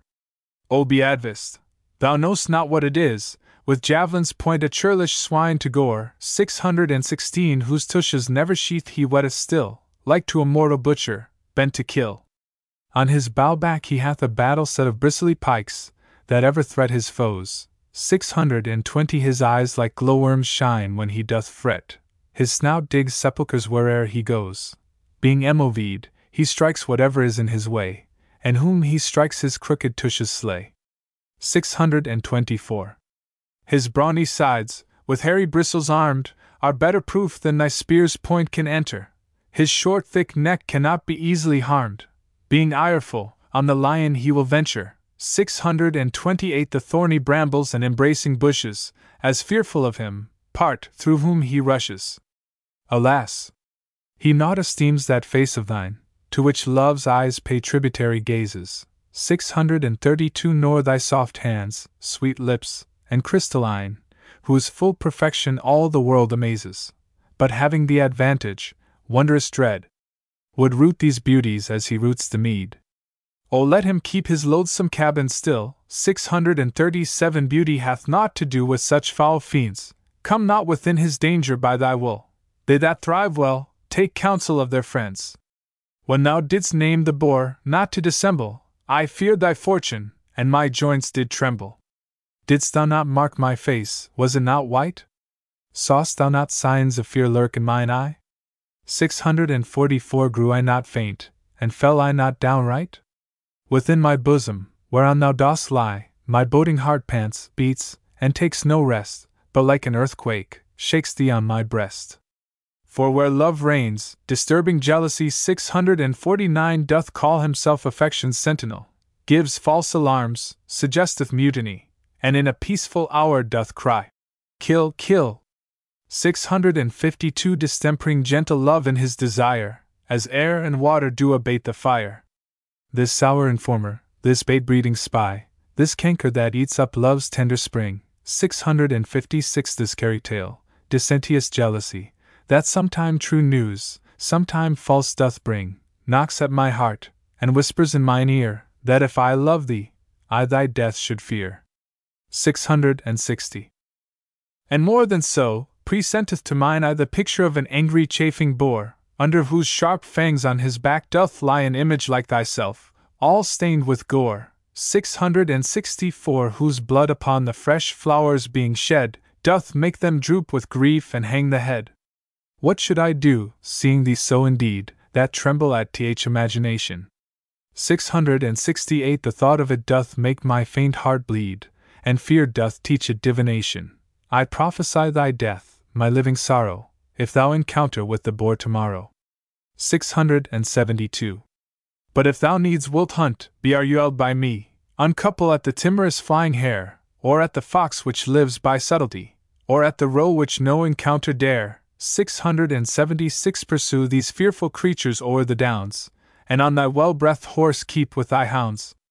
And when thou hast on foot the purblind hare, mark the poor wretch, to overshoot his troubles six hundred and eighty how he outruns the wind, and with what care he cranks and crosses with a thousand doubles. The many musets through the which he goes are like a labyrinth to amaze his foes. 684. Sometime he runs among a flock of sheep, to make the cunning hounds mistake their smell, and sometime where earth delving conies keep, to stop the loud pursuers in their yell. 688, and sometimes sorteth with a herd of deer, Danger Deviseth shifts, wit waits on fear. For there his smell with others being mingled, 691 the hot scent snuffing hounds are driven to doubt, ceasing their clamorous cry, till they have singled with much ado the cold fault cleanly out. Then do they spend their mouths, Echo replies, as if another chase were in the skies. 696. By this, poor Wat, far off upon a hill, stands on his hinder legs with listening ear, to hearken if his foes pursue him still. Anon their loud alarums he doth hear, seven hundred, and now his grief may be compared well to one sore sick that hears the passing bell. Then shalt thou see the dubadabbled wretch turn, and return, indenting with the way, seven hundred and four each envious briar his weary legs do scratch, each shadow makes him stop, each murmur stay, for misery is trodden on by many, and being low never relieved by any. 708. Lie quietly, and hear a little more. Nay, do not struggle, for thou shalt not rise, to make thee hate the hunting of the boar. Unlike myself, thou hearest me moralize. 712 Applying this to that, and so to so, for love can comment upon every woe. Where did I leave? No matter where, quoth he, leave me, and then the story aptly ends. 716 The night is spent. Why, what of that? quoth she. I am, quoth he, expected of my friends, and now 'tis dark, and going I shall fall. In night, quoth she, desire sees best of all. Seven hundred and twenty. But if thou fall, oh then imagine this the earth, in love with thee, thy footing trips, and all is but to rob thee of a kiss. Seven hundred and twenty three rich praise make true men thieves, so do thy lips make modest Dian cloudy and forlorn lest she should steal a kiss and die forsworn. Now of this dark night I perceive the reason, Cynthia for shame obscures her silver shine 728 till forging nature be condemned of treason, for stealing molds from heaven that were divine, wherein she framed thee, in high heaven's despite, to shame the sun by day and her by night. 732. And therefore has she bribed the destinies, to cross the curious workmanship of nature, to mingle beauty with infirmities, and pure perfection with impure defeature, 736 making it subject to the tyranny of mad mischances and much misery. As burning fevers, agues pale and faint, life poisoning pestilence and frenzies would, 740 the marrow eating sickness, whose addant disorder breeds by heating of the blood, surfeits, imposthumes, grief, and damned despair, swear nature's death, for framing thee so fair. 744. And not the least of all these maladies, but in one minute's fight brings beauty under both favor, savor, hue, and qualities, whereat th impartial gazer late did wonder. 748 are on the sudden wasted, thawed, and done, as mountain snow melts with the midday sun. Therefore, despite of fruitless chastity, love lacking vestals and self loving nuns, 752 that on the earth would breed a scarcity and barren dearth of daughters and of sons, be prodigal, the lamp that burns by night dries up his oil to lend the world his light. 756. What is thy body but a swallowing grave, seeming to bury that posterity, which by the rights of time thou needs must have, if thou destroy them not in dark obscurity? 760 If so, the world will hold thee in disdain, sith in thy pride so fair a hope is slain. So in thyself thyself art made away, a mischief worse than civil homebred strife, 764 Or theirs whose desperate hands themselves do slay, or butcher sire that reaves his son of life. Foul cankering rust the hidden treasure frets, but gold that's put to use more gold begets. 768. Nay then, quoth Adon, you will fall again into your idle overhandled theme. The kiss I gave you is bestowed in vain, and all in vain you strive against the stream. 772 For by this black effaced night, desire's foul nurse, your treatise makes me like you worse and worse. If love have lent you twenty thousand tongues, and every tongue more moving than your own, 776 bewitching like the wanton mermaid's songs, yet from mine ear the tempting tune is blown. For know, my heart stands armed in mine ear, and will not let a false sound enter there. 780 lest the deceiving harmony should run into the quiet closure of my breast, and then my little heart were quite undone, in his bedchamber to be barred of rest. 784 No, lady, no, my heart longs not to groan, but soundly sleeps, while now it sleeps alone. What have you, Yargi, that I cannot reprove? The path is smooth that leadeth on to danger. 790 I hate not love, but your device in love that lends embracements unto every stranger. You do it for increase. O strange excuse! When reason is the bawd to lust's abuse. 792. Call it not love, for love to heaven is fled, since sweating lust on earth usurped his name, under whose simple semblance he hath fed upon fresh beauty, blotting it with blame. 796 Which the hot tyrant stains and soon bereaves, as caterpillars do the tender leaves. Love comforteth like sunshine after rain but lust's effect is tempest after sun. 800 Love's gentle spring doth always fresh remain, lust's winter comes ere summer half be done. Love surfeits not, lust like a glutton dies. Love is all truth, lust full of forged lies. 804. More I could tell, but more I dare not say, the text is old, the order too green. Therefore, in sadness, now I will away. My face is full of shame, my heart of teen, 808 mine ears, that to your wanton talk attended do burn themselves for having so offended. With this he breaketh from the sweet embrace 811 of those fair arms which bound him to her breast, and homeward through the dark lawn runs apace, leaves love upon her back deeply distressed. Look how a bright star shooteth from the sky, so glides he in the night from Venus' eye. 816 which after him she darts, as one on shore gazing upon a late embarked friend, till the wild waves will have him seen no more, whose ridges with the meeting clouds contend. 820 So did the merciless and pitchy night fold in the object that did feed her sight. whereat amazed, as one that unaware hath dropped a precious jewel in the flood, 824 or astonished as night wanderers often are, their light blown out in some mistrustful wood, even so confounded in the dark she lay, having lost the fair discovery of her way. 828. And now she beats her heart, whereat it groans, that all the neighbor caves, as seeming troubled, make verbal repetition of her moans. Passion on passion deeply is redoubled. 832. Ay me! She cries, and twenty times. Woe, woe!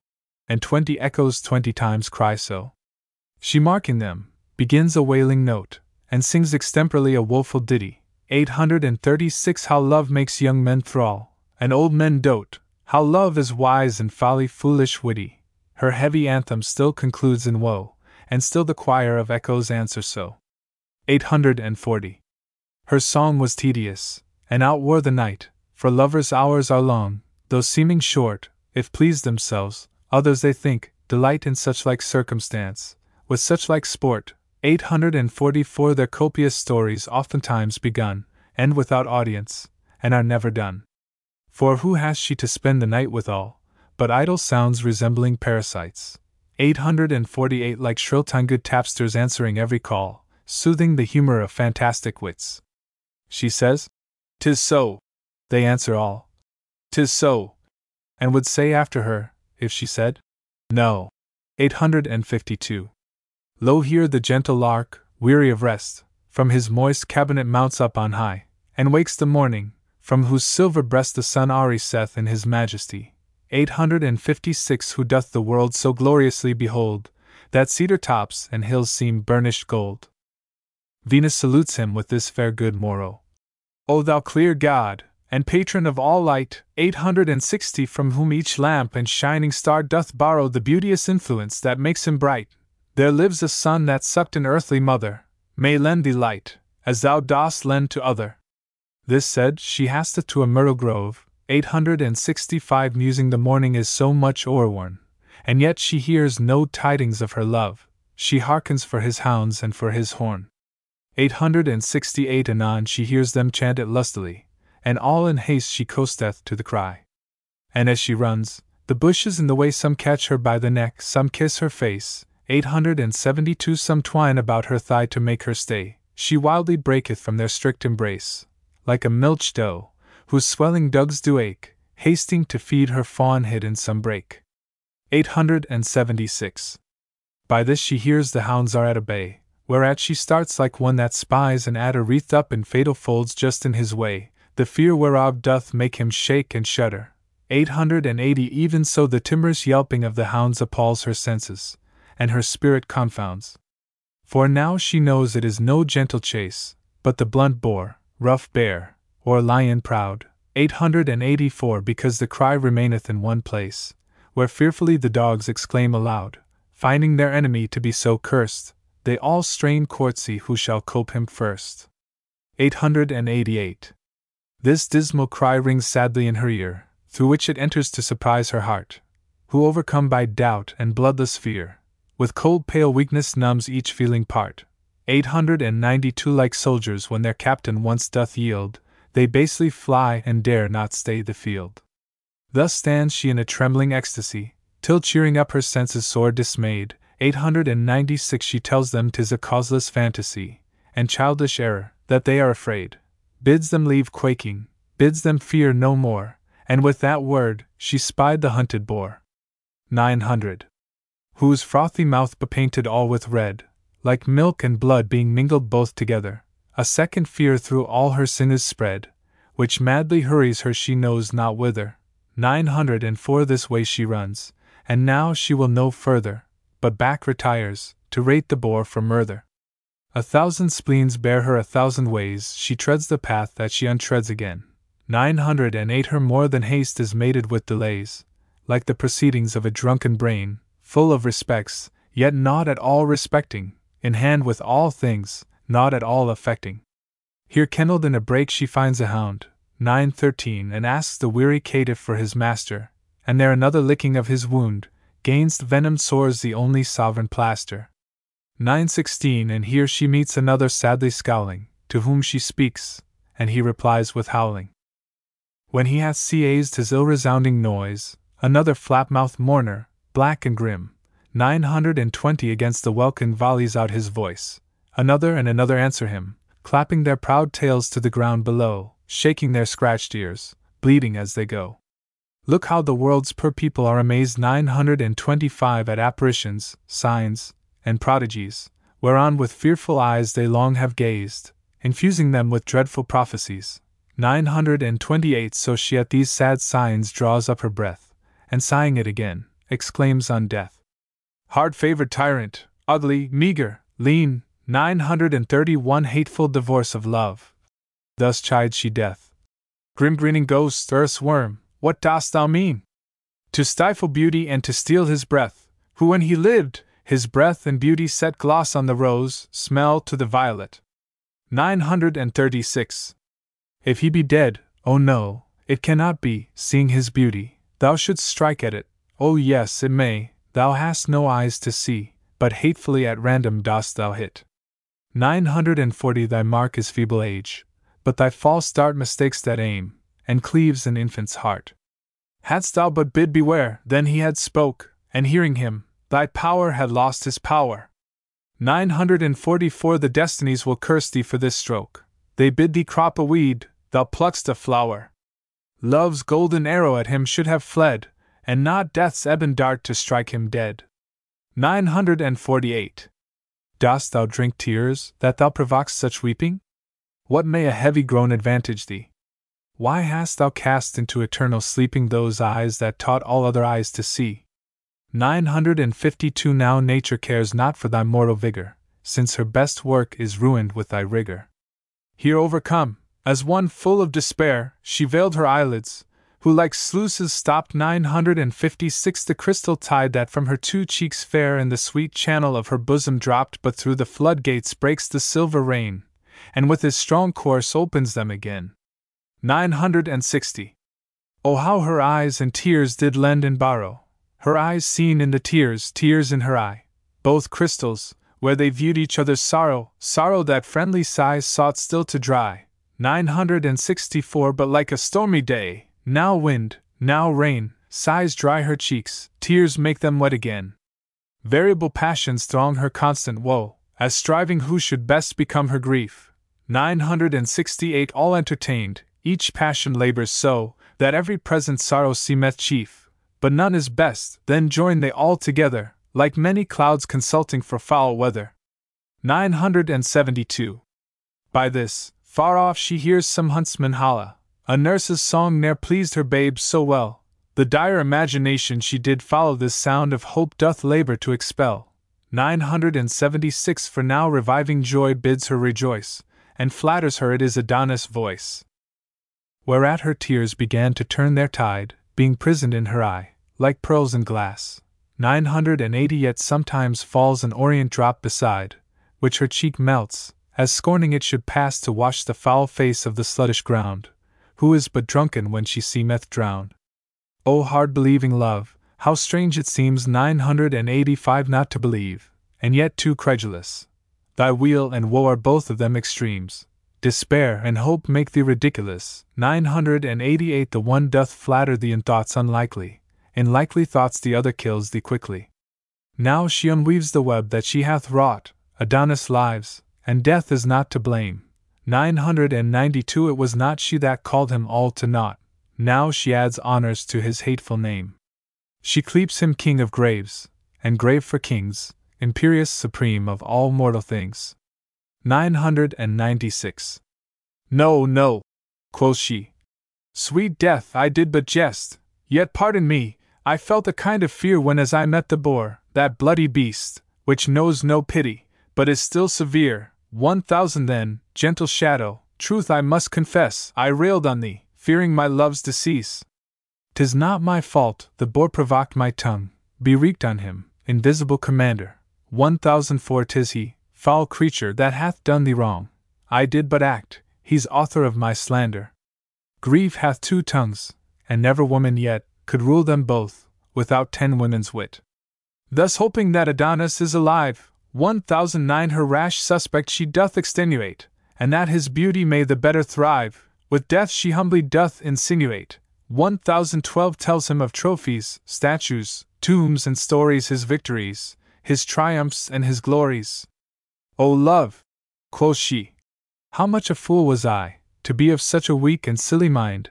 1016 to wail his death who lives, and must not die till mutual overthrow of mortal kind, for he being dead, with him is beauty slain, and beauty dead, black chaos comes again.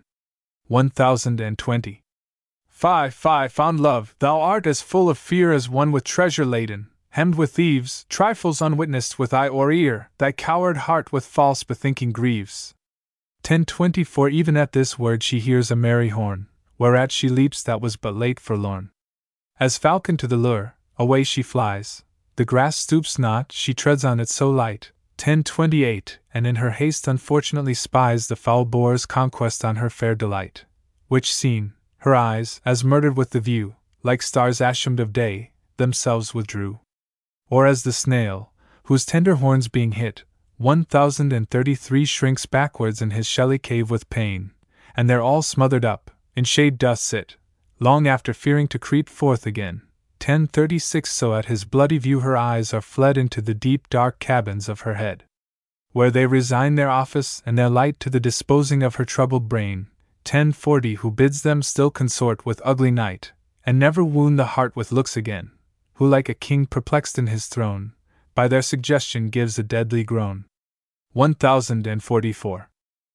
Whereat each tributary subject quakes, as when the wind imprisoned in the ground, struggling for passage, earth's foundation shakes, which with cold terror doth men's minds confound.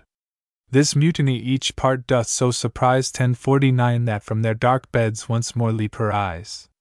And being opened, threw unwilling light upon the wide wound that the boar had trenched in his soft flank, whose wonted lily white 1053 with purple tears that his wound wept, was drenched. No flower was nigh, no grass, herb, leaf, or weed, but stole his blood and seemed with him to bleed. This solemn sympathy poor Venus noteth. 1057 Over one shoulder doth she hang her head, dumbly she passions, frantically she doteth. She thinks he could not die, he is not dead. 1060 Her voice is stopped, her joints forget to bow, her eyes are mad, that they have wept till now. Upon his hurt she looks so steadfastly, that her sight dazzling makes the wound seem three, and then she reprehends her mangling eye, 1065 that makes more gashes, where no breach should be, his face seems twain, each several limb is doubled, for oft the eye mistakes, the brain being troubled.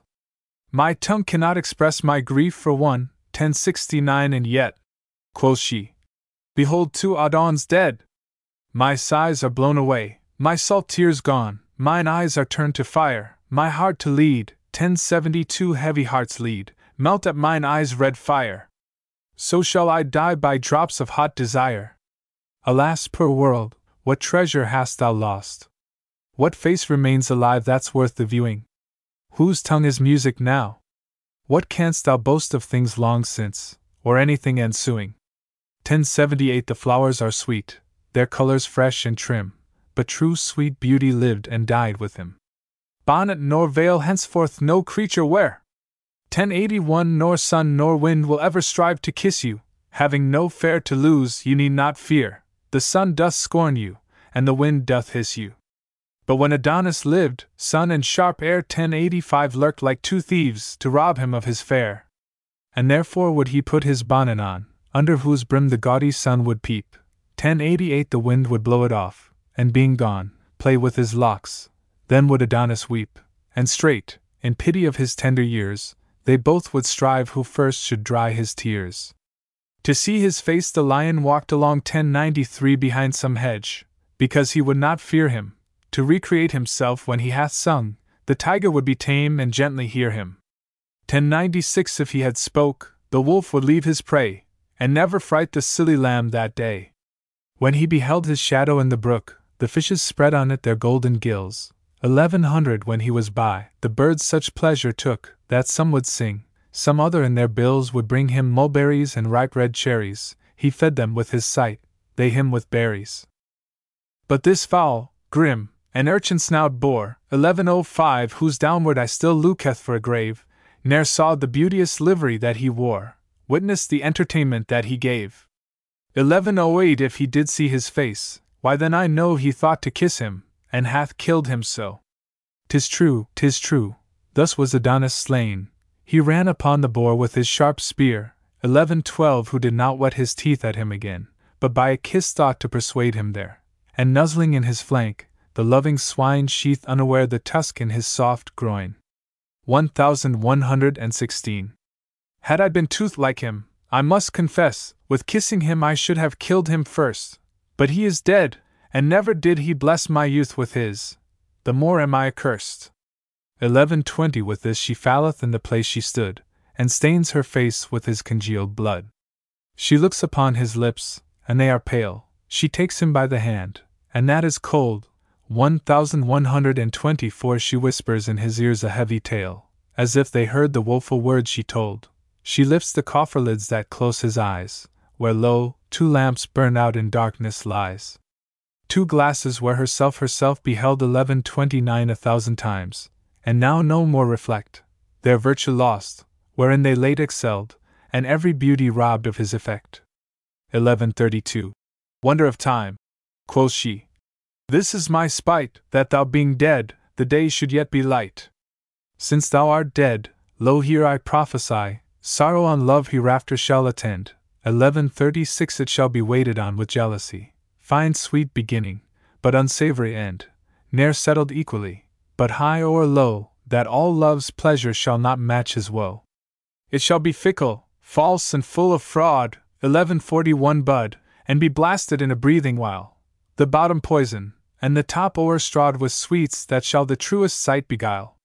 1144 The strongest body shall it make most weak, strike the wise dumb, and teach the fool to speak. It shall be sparing, and too full of riot, teaching decrepit age to tread the measures. 1148 The staring ruffian shall it keep in quiet, pluck down the rich, enrich the poor with treasures. It shall be raging mad, and silly mild, make the young old, the old become a child. 1152 it shall suspect where is no cause of fear, it shall not fear where it should most mistrust, it shall be merciful, and too severe, and most deceiving when it seems most just. 1156 Perverse shall be, where it shows most toward, put fear to valor, courage to the coward. It shall be cause of war and dire events, and set dissension twixt the son and sire. 1160 Subject and servile to all discontents, as dry combustious matter is to fire, Sith in his prime death doth my love destroy, they that love best their love shall not enjoy. 1164. By this the boy that by her side lay killed was melted like a vapor from her sight, and in his blood that on the ground lay spilled, a purple flower sprung up, checkered with white, 1168 resembling well his pale cheeks, and the blood which in round drops upon their whiteness stood. She bows her head, the new sprung flower to smell, comparing it to her Adonis breath, 1172, and says within her bosom it shall dwell, since he himself is reft from her by death. She crops the stalk, and in the breach appears green dropping sap, which she compares to tears. Poor flower, quoth she. This was thy father's guise, sweet issue of a more sweet smelling sire, for every little grief to wet his eyes, to grow unto himself was his desire. 1180, and so 'tis thine. But no, it is as good to wither in my breast as in his blood. Here was thy father's bed, here in my breast. Thou art the next of blood, and 'tis thy right. 1184 Lo, in this hollow cradle take thy rest. My throbbing heart shall rock thee day and night. There shall not be one minute in an hour wherein I will not kiss my sweet love's flower. Thus weary of the world, away she hies, 1189 and yokes her silver doves by whose swift aid their mistress mounted through the empty skies, in her light chariot quickly is conveyed, 1192 holding their course to Paphos, where their queen means to immure herself and not be seen. Finis,